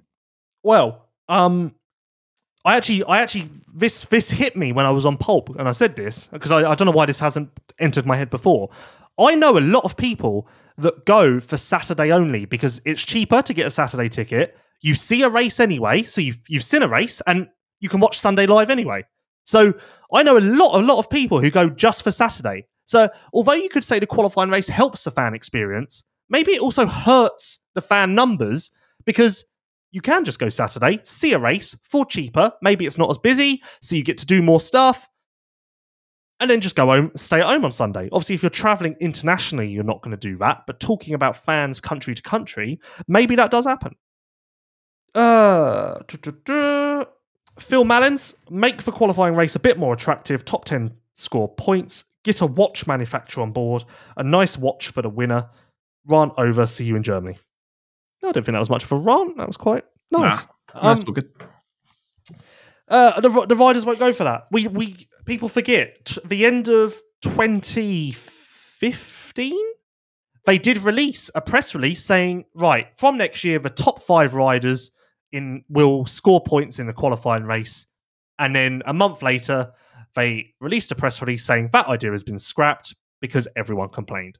So. Yeah, the riders just don't. The riders don't want points in the qualifying race because that kind of makes it worse. Because then you really do have to lay it all on the line for a third time on the weekend. Yeah, Uh, yeah, we've done that to death. Jack Jack L Hyde. When will Lewis finally interview his new favorite rider, Längenfelder? I've interviewed him loads. Have you? Uh, Argentina, uh, Mantova, uh, Matterley. Um, Three maybe times. I haven't. Maybe I haven't actually interviewed him since Argentina. No, I interviewed him in Spain. It was very short because he was leaving the track, but I did interview him. Speak to him every week, old laggy. Okay, so four out of ten times. That's pretty. That's quite good. How many times have you interviewed Jeremy? That's more interviews than I've done with Ben this year. Yeah, but Ben's Sorry. not your favourite at the moment, is he? No, it's just it's, you've got to give him some space. It's hard to find this year because he's in a bloody go- goldfish bowl. I can't really like see him because like you can't really see in those because they got a bit of tint on them and stuff. Um. Oh, Phil Mallins again. Oh, I guess this was actually part one of his rant. You say about media from ten t- from twelve till two. Actually, no, I say ten till one. Just to clarify. Um, what does that even mean? When you're sat on the side of a track and it's poss- and it's pissing it down and freezing, you need something to look forward to. Time practice is all well and good, only if you have any idea what is going on. Yeah, but when I say media, I don't just mean media. I kind of say that, but I mean like fan stuff. Do a parade lap, do opening ceremonies. Maybe Monster go, right, we've got three hours to work with. Let's do something crazy good for the fans. Maybe Red Bull come up with an idea. Like, basically, mark those three hours as a time when To entertain. yeah, you can. Yeah, let, us be entertained, and you've got to figure. You've got to remember. Okay, this is like there are also. I was. I was the little kid once who was going to the race solely with the goal of getting an autograph. I don't think I really cared about the racing so much. I was more interested in seeing my heroes. Yeah, So- me too. I think from that point of view, this could be good, and maybe you just open it up a bit more, make it a bit more of an immersive experience. Yeah. Like I say, do opening ceremonies, do a hot lap. Um, I do agree that if they went to time qualifying, you would have to know what's going on. So maybe they need a big screen or a commentator who's good, good sound system so you can hear it everywhere. But yeah, not bad points, but um, some I agree with, some don't. Oh, there was there was actually three parts to that rant. rant so I What, missed there's some. another one? That uh, there's an intro to it. So Okay. So you completely messed up his question. well, Twitter has done it in a very weird order for some reason. I'd like to apologise to you, Phil. Um, And what you wrote on my uh, what you wrote on my truck, Phil, is still on there. Okay. Uh, Schwickster 420. What's the future for Standing Construct? A satellite team for which manufacturer? Uh, put it this way short and sweet. Standing Construct is such a good team that they will find.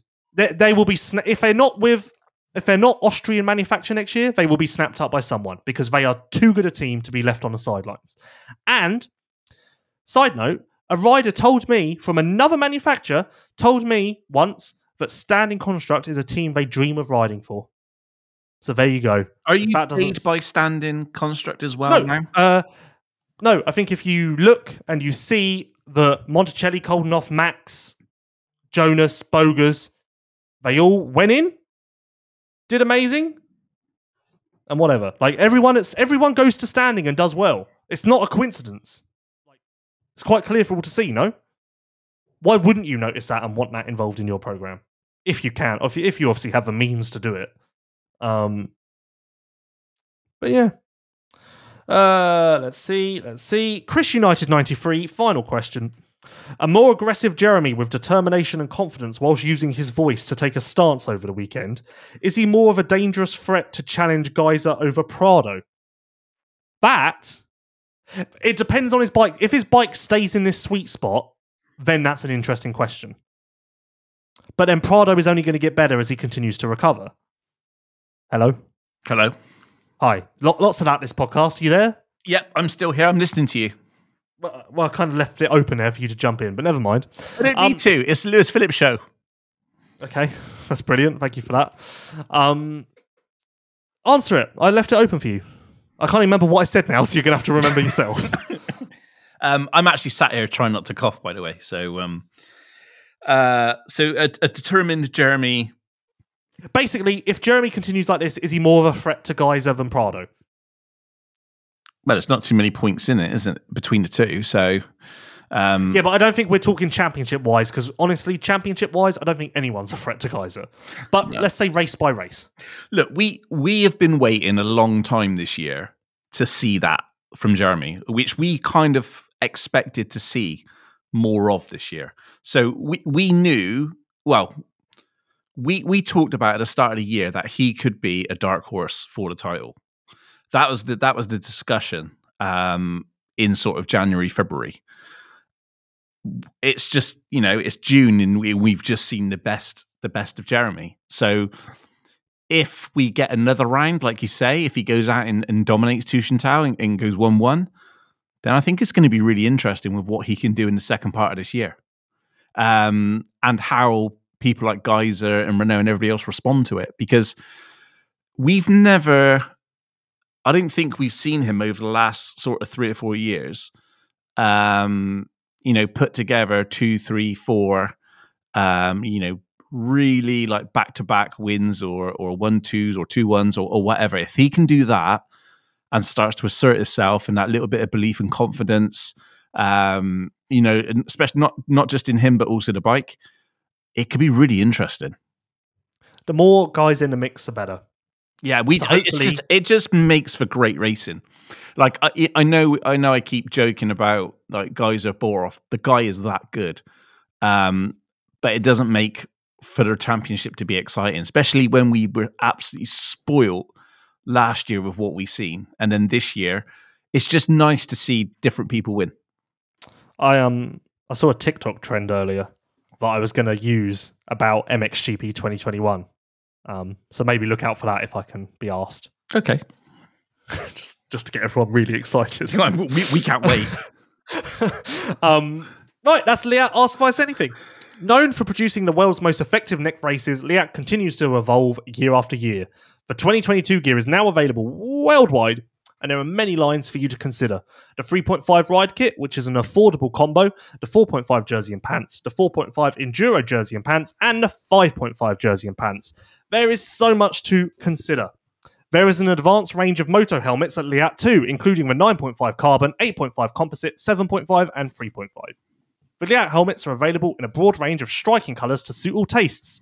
The 9.5, 8.5, and 7.5 helmets also come with a free pair of bulletproof Velocity goggles. Shop Leatt's extensive line of off road gear on leatt.com. that was part two of the MX Vice show, presented by Scott Sport.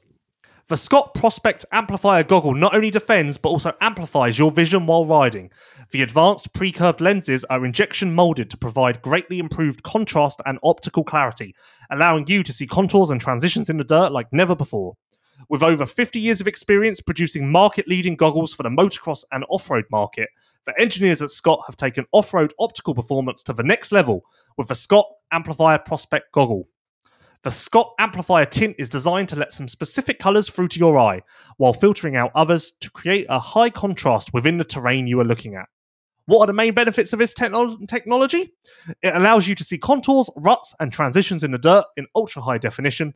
Works for motocross, enduro, rally, and everything in between. It builds rider confidence and speed through improved visual clarity. Get yours now at your local dealer or online at scott-sports.com and amplify your vision. Thank you to Fly Racing, Leatt, Scott Sports, Renthal, Manscaped, Planet Moto Holidays, Prox Racing Parts for Supercross Video Pass, MXGP TV, Even Strokes, Asterisk Knee Braces, and Armour Nutrition. That's part two. We'll be back with part three in just a minute or two. See you in a bit. You are listening to the MX Vice Show. Even Strokes is the newest e commerce store in motocross. Built by motocross enthusiasts, Even Strokes understands your need and offers all of the products you need for a weekend at the track. Shop now for Yoko, Alpinestars, Fast House, and more at evenstrokes.com.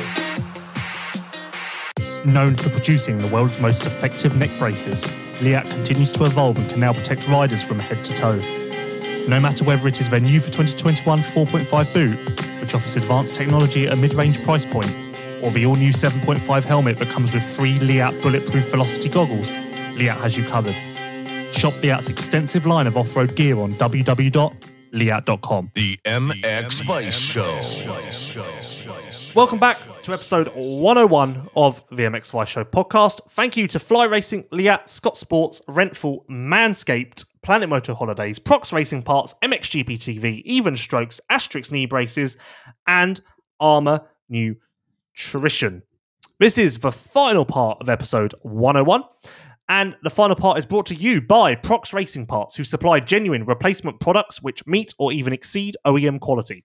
All parts are manufactured to highest quality standard at state of the art manufacturing facilities around the world.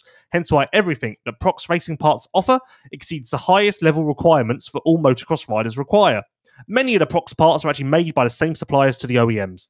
Head to pro-x.com now to learn more. And when you go to pro-x.com now to learn more, you'll find a parts finder, which is very easy to use. What you do is you drop in your make, model, and year of your bike, and then you get a long list of every single product that uh, Prox do for your bike. And spoiler alert, it's just about everything air filters, bearings, brake parts, cables, clutch parts, connecting rods, cooling system, crankshafts baskets, fuel management, hour meters, oil filters. I could be here all day, but that's just a little look at what Prox can do for you.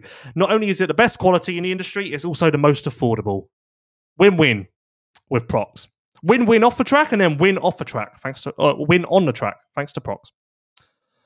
Right, James. Yes, Lewis. MX2. Yes, MX2.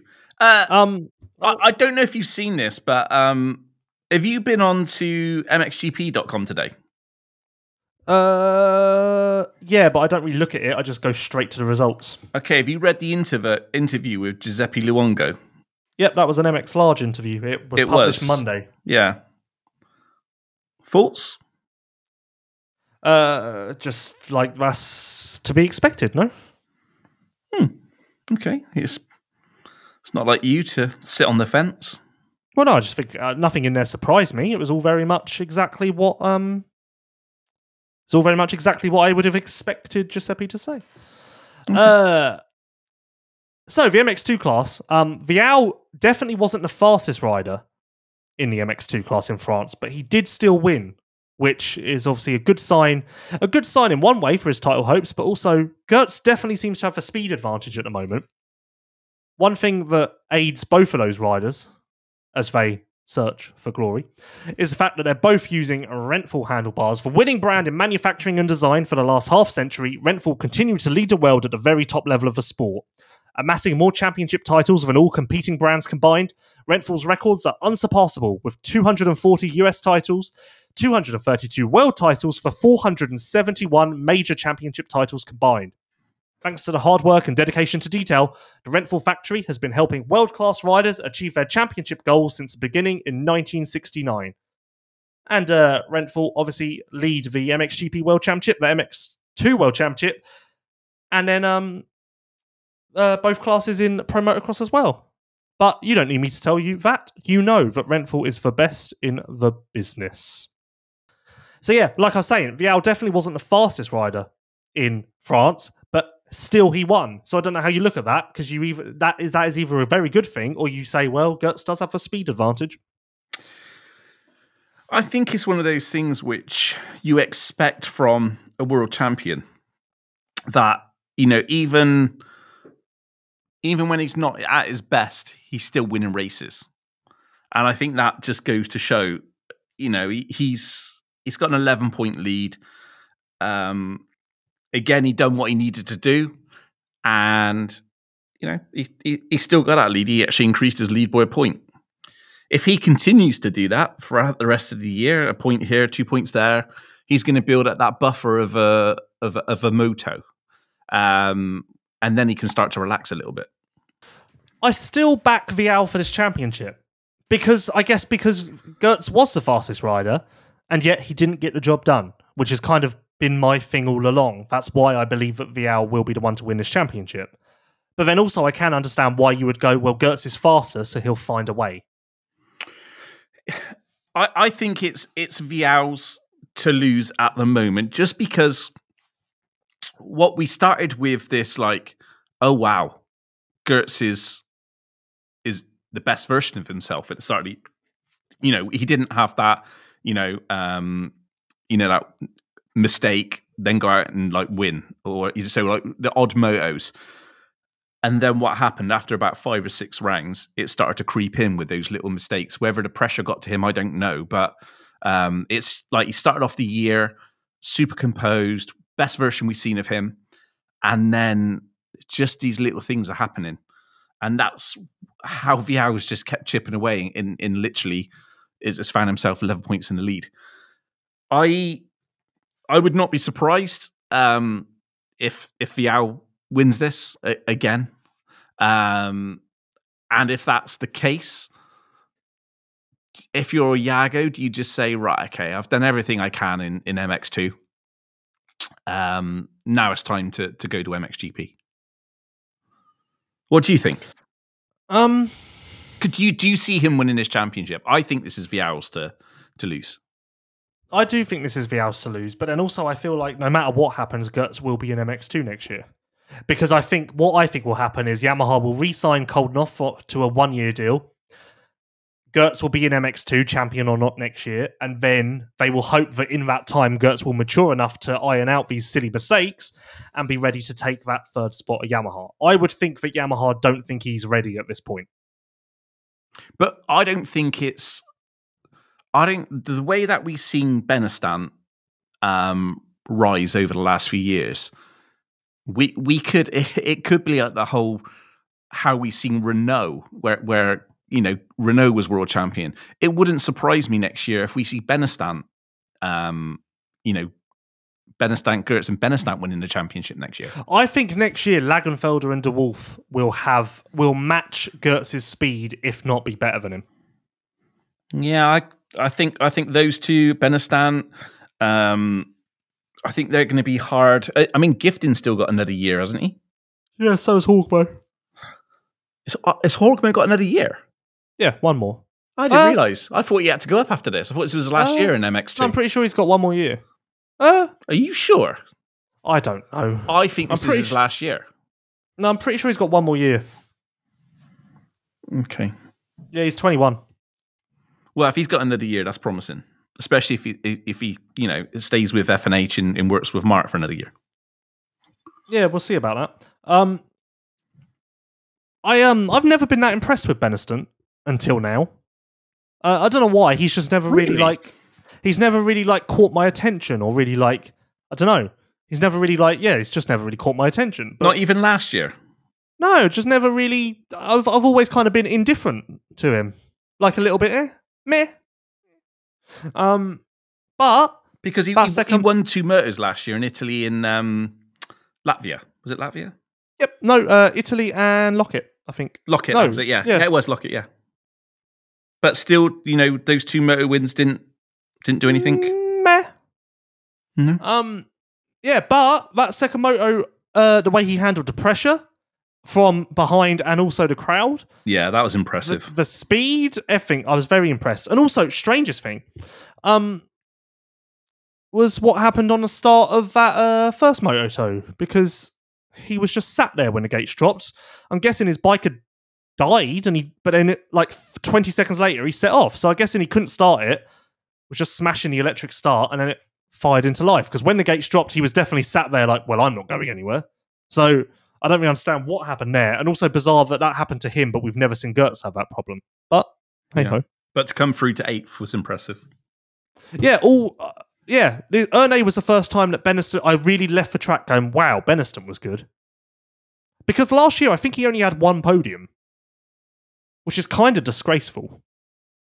Maybe that's a harsh word. I was going to say, that's harsh. the year before, he was doing EMX 250. yeah, but for for for winning two motos last year, being on a factory team, he should have had more than one podium.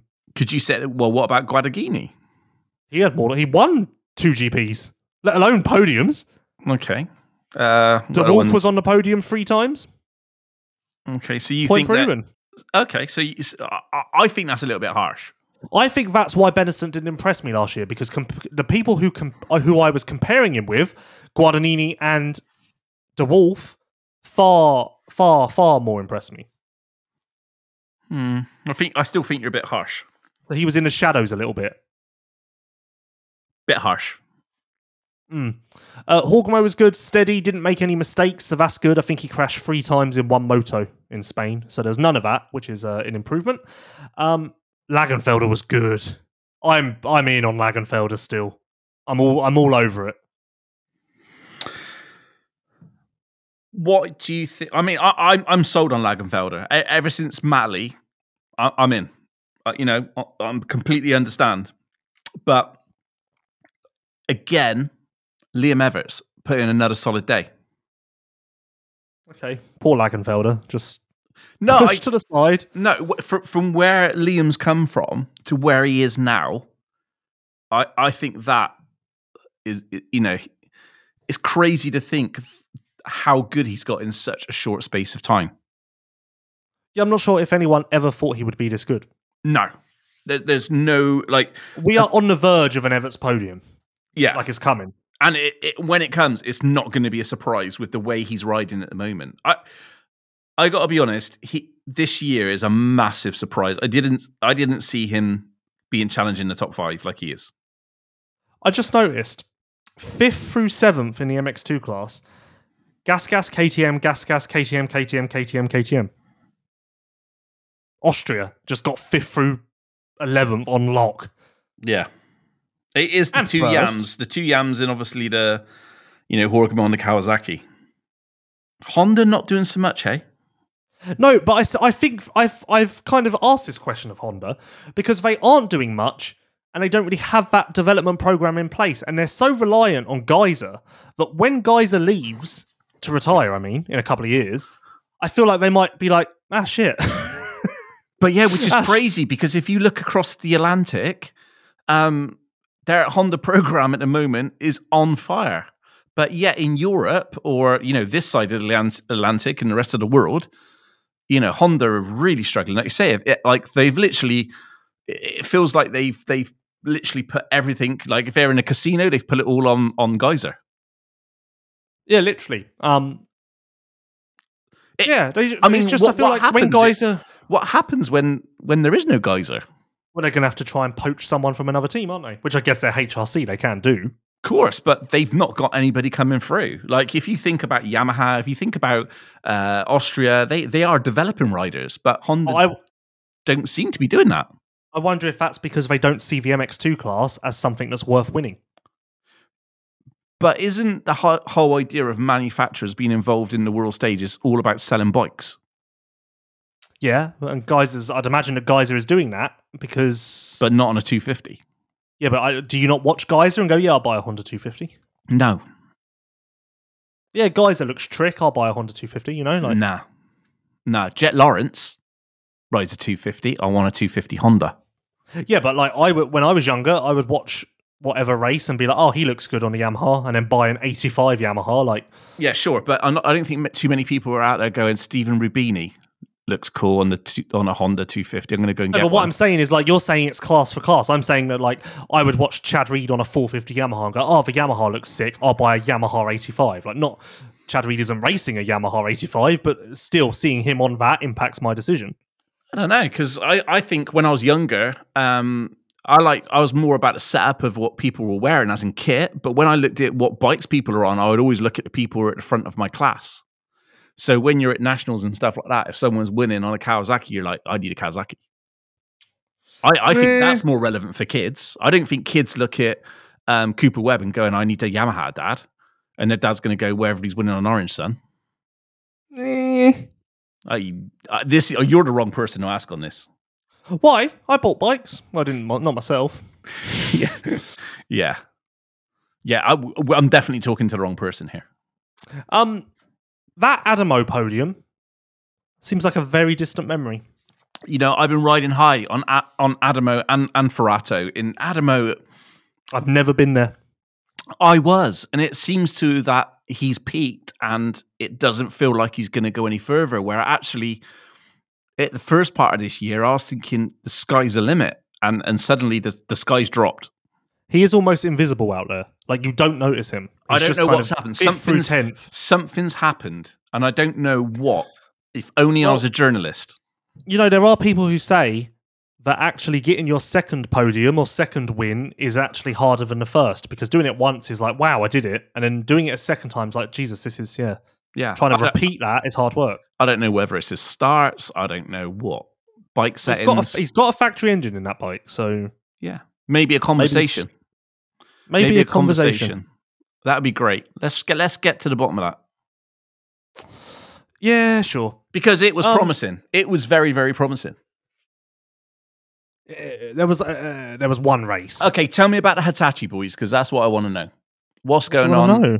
Well, just what's going on there? Because obviously Kays is back. He he seems to be doing well.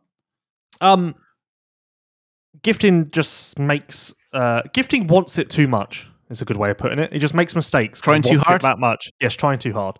Um, but the speed is still there. He will still be on the podium this year. If he doesn't get on the podium this year, he may like punch a wall or something. I think that will very much piss him off. Very But- angry. The speed is still there. He just needs to iron out the little mistakes. Kai, on the other hand, Karssemakers, Yeah. um, tenth in the second race, very good. Very very good. How old is he? He's really young as well, isn't he? Was he I don't know, 17, like- 16? Seven, I don't know. Yeah. Um, but he I went like from it. fourteenth to tenth, which is like very good. And on a track, you definitely wouldn't say that's his conditions. No. Um, so Yeah. yeah, he, I'm- think I think he has proven himself that he will be a consistent top ten guy here shortly before the end of the year. I, I think Hitachi got a little diamond there. It'd be interesting to um, see if they nail him down for um, the foreseeable future. well, he's on a two-year deal. Two year. I'd be, it would be good if they extended that. I'm sure probably Roger and the team are probably thinking about that as well. He's a he's a good one for the future. Um, one one thing I wanted to ask you about was uh, again someone who was riding high, um, and has had a little a few little uh, knockbacks is is Haarup. Yeah, quite crazy because he was tied for third in the championship not too long ago, and now he is uh fifth, forty-two Yeah, fifth, points behind third. So so what what's been happening? Well, he can't figure out his starts for the life of him. Um, the bike, the, something with the mapping of the bike, the bike just isn't good at starts at GPs, but for some reason at practice tracks and doing practice starts, it's absolutely amazing.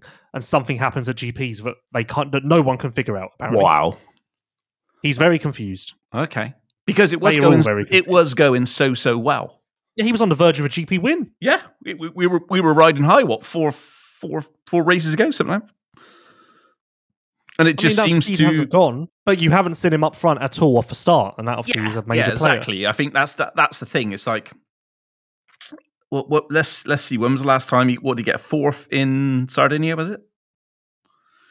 Was it Mm, well, podium- he had three, podium- he had podium Portugal? a row. Yeah, Argentina, Trentino, Portugal. Yeah. Or Tr- Portugal, Trentino, Portugal, Trentino, yeah. Yeah. So um, yeah, if we could figure that out, that'd be great. I, I literally have just told you the answer. I figured it out in Spain. You really need to listen to the post race podcast. The starts you just told me. Yeah, but you just said if we could figure out that if we could figure that out, that would be great. No, no, no, no. I meant as in as we the team. Oh, sorry, I didn't realize you were on the No, team. no, sorry, we the team. Yeah, yeah. Sorry, I should have clarified that. Um, yeah. So th- I mean, I have nothing else to say about MX2. no, but you, do you not want to talk about Everts at all? Oh, we literally did. I know, but like, I didn't feel like you gave too much to the I conversation. said we are on the verge of an Everts podium. You want to talk about something you didn't give you didn't give much to? It's Lackenfeld. You just skim right over him.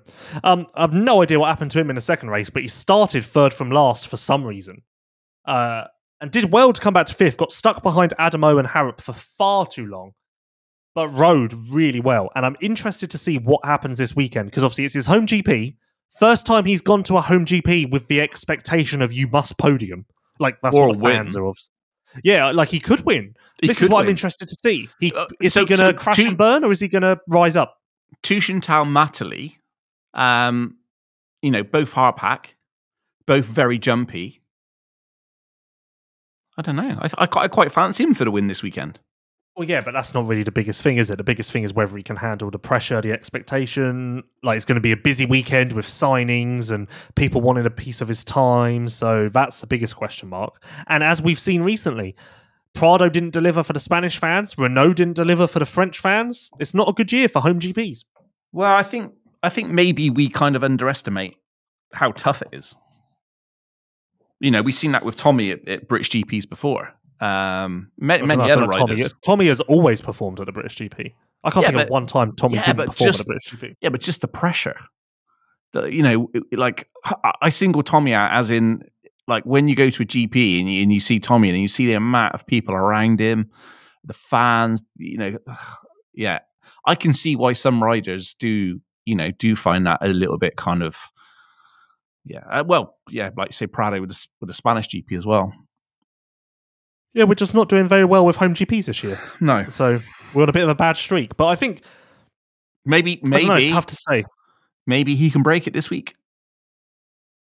He's I mean- definitely I don't know. It's hard because I would say he's definitely got the speed to podium, but then also so has Benistant, so has Horgmo, so has Everts now, apparently. Like so it's not there is a tight little group there who can steal it from him. Yeah. Right, are we done on MXGP and, and stuff like that? We all cool? Got anything else to add?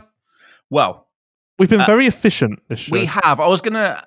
We you kind of brushed on Hangtown earlier, and I was just wondering, did you get round to watching Hangtown? no, it was quite a busy weekend. So you didn't watch I it just end. managed to watch. No, not yet. Um, It's when I'm as I as I say on this podcast every week. I don't think you quite understand what happens, but um, Hmm. I did. I did manage to see bits. I saw the last half of. Actually, I watched 450 Moto One live, Yeah. Um, and then I had to take phone calls because Saturday night my phone was absolutely blowing up off like Ladies, just ladies. No, I think it was off the back of that Seewer podcast. No, no ladies involved. No sort of French t- No, I Tinder. don't think- No, Don't think anyone really No, cared about the Seewer. it was just all men. Just all men calling you. yeah, everyone just wanted to talk about the Seewer thing and what was going to happen and blah blah blah. And obviously, I had to do extra, like really, just really ruined my hangtown plans. Yeah, damn. But I am excited to watch Thunder Valley this weekend because it's also a little bit closer to us on time zone. So have you ever been to Thunder Valley? no, I how have. do you? Uh, okay, that's obviously weird. Yep, nice. It's really. Did you enjoy good. it? It's a, ah, yeah, amazing. It's absolutely fa- just a great, great track. I love it. One of my favorite tracks on this planet. My number one, um, my number one Thunder Valley memory is 2009 uh, 250 Moto one or two. One of them, 2009. Was it the seventh Like a- lap by, by any chance? It was like a 27 rider battle for the lead. Like in, like ridiculous. I don't even I don't even know how it happened or how it was possible. But it was literally the most ridiculous battle for the lead ever. Like absolutely insane race. I might even watch that right now. Um Do it. Dude, treat Yeah. yourself. Treat yourself, mate. But um, yeah. Speaking of, actually, You sit Speaking down of- with a can of Monster and you watch. Go and watch 2009.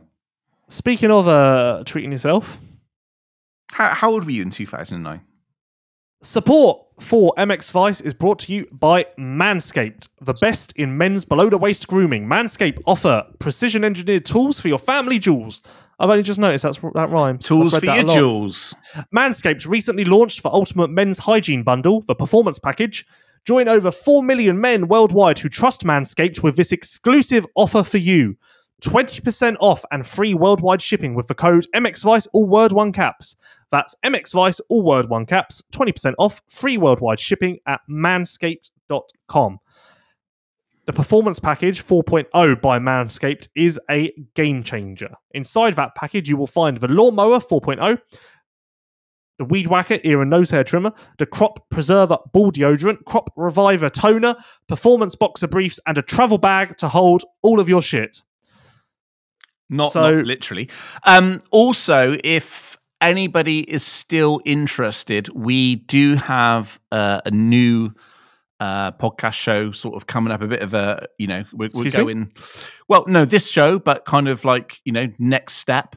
And on that show, if if we get twenty cells using the MX Vice code. Um, oh, you're going. You've literally made this joke before. You've literally made this exact joke. I think it was last week you made this exact joke.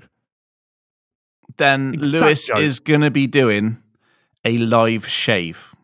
He's going to grow El Dorado back Every- on his we face. heard, we heard it. We heard it last week. This same joke. no, this was your balls. I'm talking about your face. Oh, you've just changed it because you heard what I said. You've, you've just tried to pivot slightly.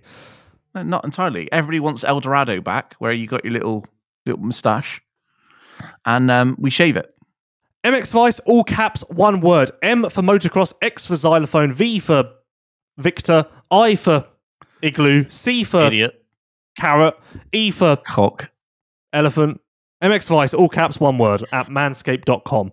20% off and free worldwide shipping. It's not a good, it's not a bad deal. I said it's not a good deal. It's not a bad Also, deal. also, the first five people that buy Manscaped, Lewis will deliver it to your door. Okay, also, we don't like, okay, brilliant. I don't have, okay, brilliant. Thanks for that. Um, and shave you. I wish we had brought back Armour You Smarter Than a Birth this week. We should have. There's a lot of people who are asking for it. I'm just not sure, to be honest, if you're going to take it well. I feel like in the end, it wasn't really taken very well by you. That's fine. In the end, I kind of felt like it was less of a game and more like an, an inconvenience for you. No, no, I'm happy. Let's bring it back. I want to do it. Okay, just I really wasn't getting good. I really didn't like the vibes I was getting. If we do it the end of that. live as well, live on TV, then you can kind of write down the answers and then show. It'd be great. That's- either way, I'm just not sure that I was really like enjoying the vibes I was getting off of you. Ah, you always say that. Unless I'm giving you a hug, you don't like it. I literally okay. Um okay, we'll bring that back next week. And if you don't take it well, it will go away forever. So Oh. we'll see how you how you do. I don't believe I'm the problem. Make sure you bring a good mood. Yeah, well, I have. I'm in a very good mood. Anything else to add? No. Um, when when do you uh, go to Germany? Tomorrow night, Hamburg. I fly to Ooh, that's different. significantly cheaper than flying to Berlin. Okay, and what prices are the flights to Hamburg? If anybody wants to know. It's like hundred quid. Okay, so that get yourself there. Um, Lewis will be Seven hundred quid to fly to Berlin. Seven hundred. Yeah, it was insane. I wondered. I thought something had happened. I thought there was a Berlin in Australia or something. Bloody hell!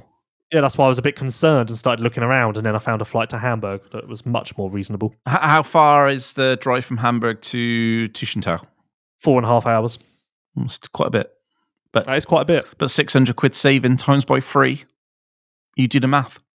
It's quite. Yeah, that's what I mean. That's what you got to do. Yeah. It's what it's what the leader of a business does. They just Yeah. make these decisions. Yeah. Um. Anything else to add? Um, no, no. Look forward to a Marc de Reuver podcast uh, this weekend, Friday.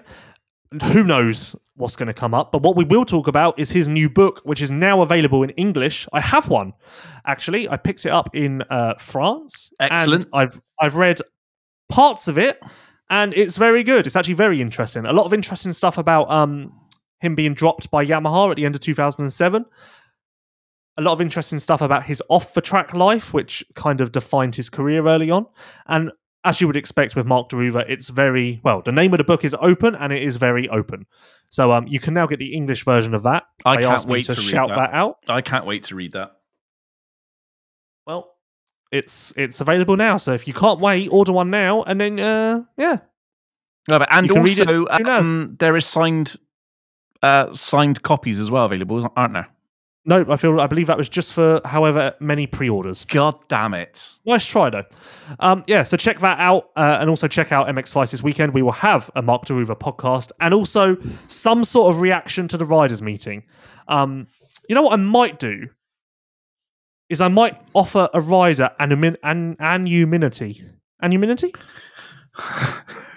anonymity, and then anonymity, anonymity, and anonymity, anonymity. I will offer a rider anonymity and then get them to tell me everything that happened, and I just will write up what they said and not put their name in. That might be, that, that might be a good way of figuring out what was what went on in this meeting. But anyway, we will see. Uh, it's sure to be another firecracker. That the problem with that Germany. be one of seven writers.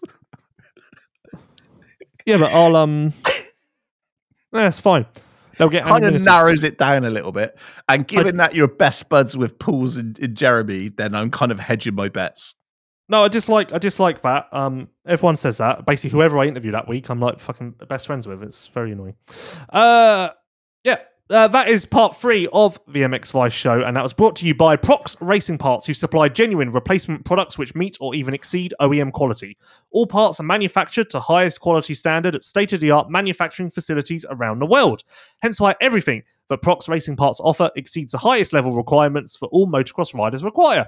Many of the Prox parts are actually made by the same suppliers to the OEMs. Head to pro-x.com now to learn more.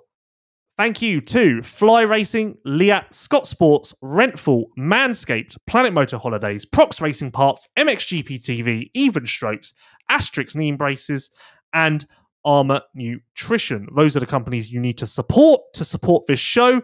Keep it going, otherwise, we'll go for another six week break. But no one wants that. Well, I do a little bit, but no one else.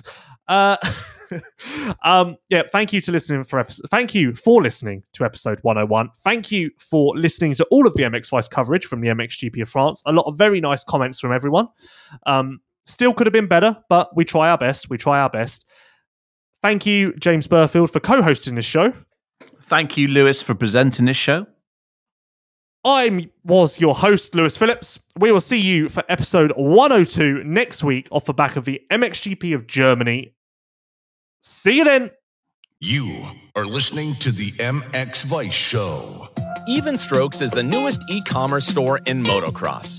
Built by motocross enthusiasts, Even Strokes understands your need and offers all of the products you need for a weekend at the track.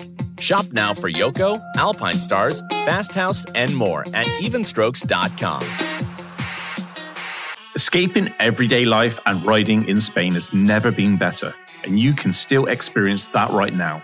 Planet Moto still have packages available, plus customizable options with the Planet Moto Academy. If you want to hit the tracks like Red Sand as soon as possible, visit planetmoto.co for more information. Known for producing the world's most effective neck braces, Leatt continues to evolve and can now protect riders from head to toe. No matter whether it is their new for 2021 4.5 boot, which offers advanced technology at a mid range price point, or the all new 7.5 helmet that comes with free Leatt bulletproof velocity goggles, Leatt has you covered. Shop Leatt's extensive line of off road gear on www.leatt.com. You are listening to the MX Vice Show.